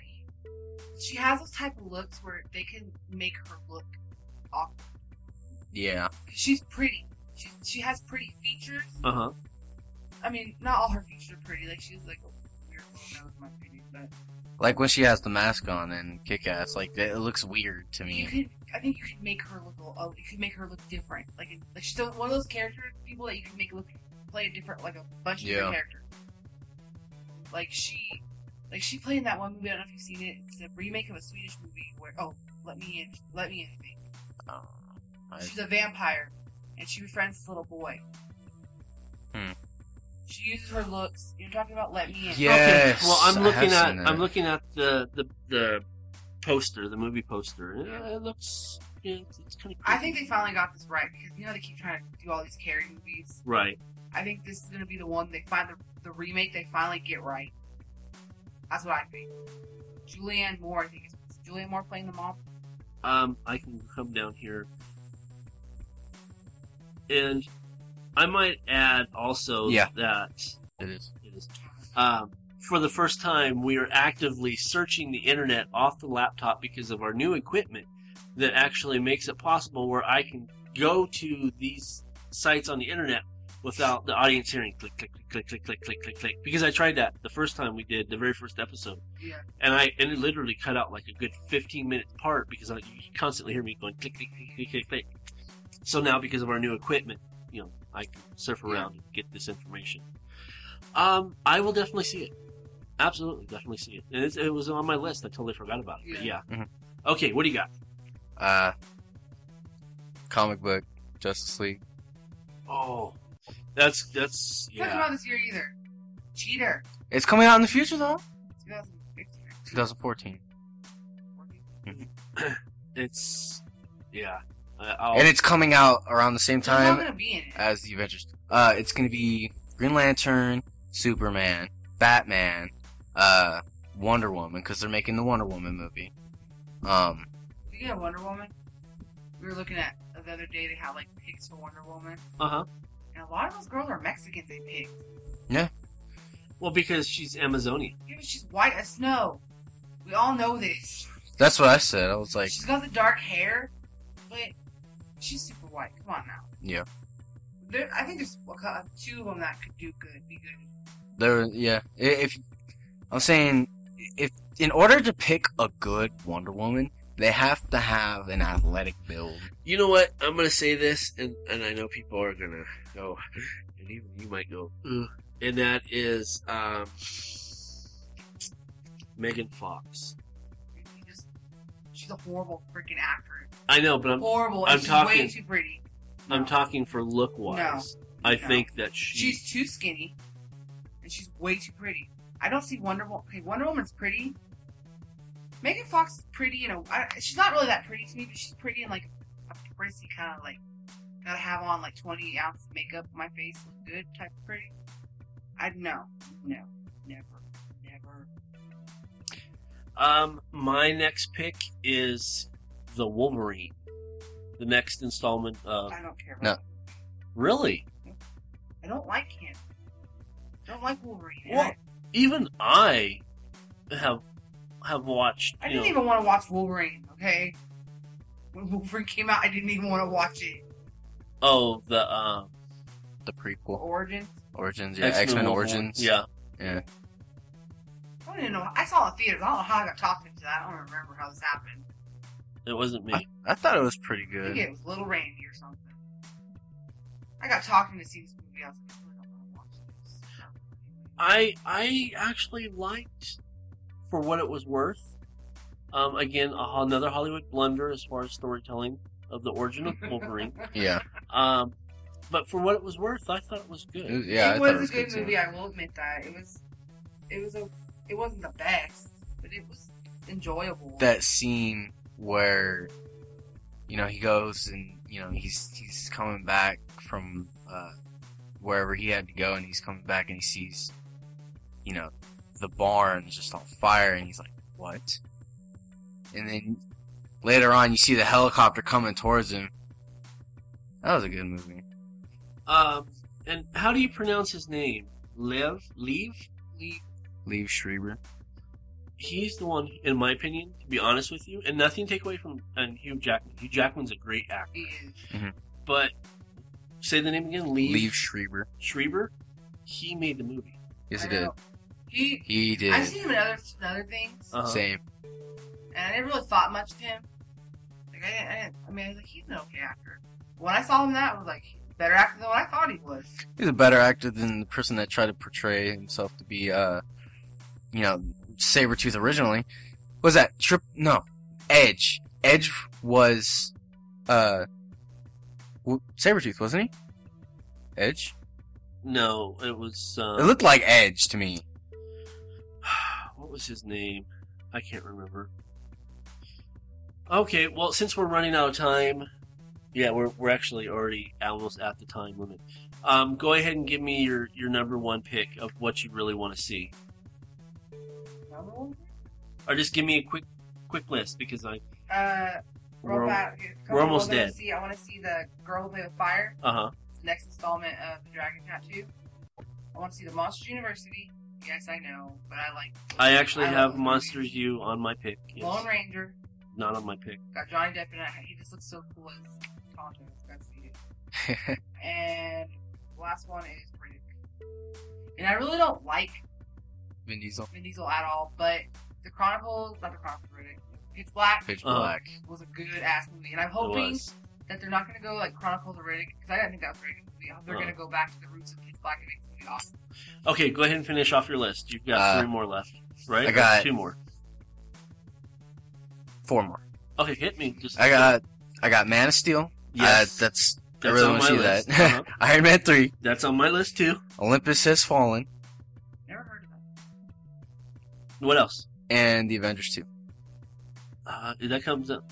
That is, 2015. oh, okay. Um, let's see. Let me just kind of jam through here real fast. I've got Red 2, 302, The Wolverine Monster University, Scary Movie 5, Star Oh. Trek Into the Darkness, World War Z, The Incredible Burt Wonderstone, Evil Dead Remake, The Great Gatsby, Gatsby, yeah, I. Gatsby. I can't say it. The Man of Steel, Iron Man 3, Gatsby. and my number one pick is Jay and Silent Bob's super groovy cartoon movie, Oh, Snooch to the Beach. All right, folks, we're cutting it close because our battery literally is almost dead. Um, so for this week, I'm David K. Montoya. I'm Rebecca C. Lofgren. And I'm Aaron Illich. And when you're doing a podcast and your battery's about to go dead, well, by God, you might be seeing red. And yes, that was supposed to rhyme. Good night, folks.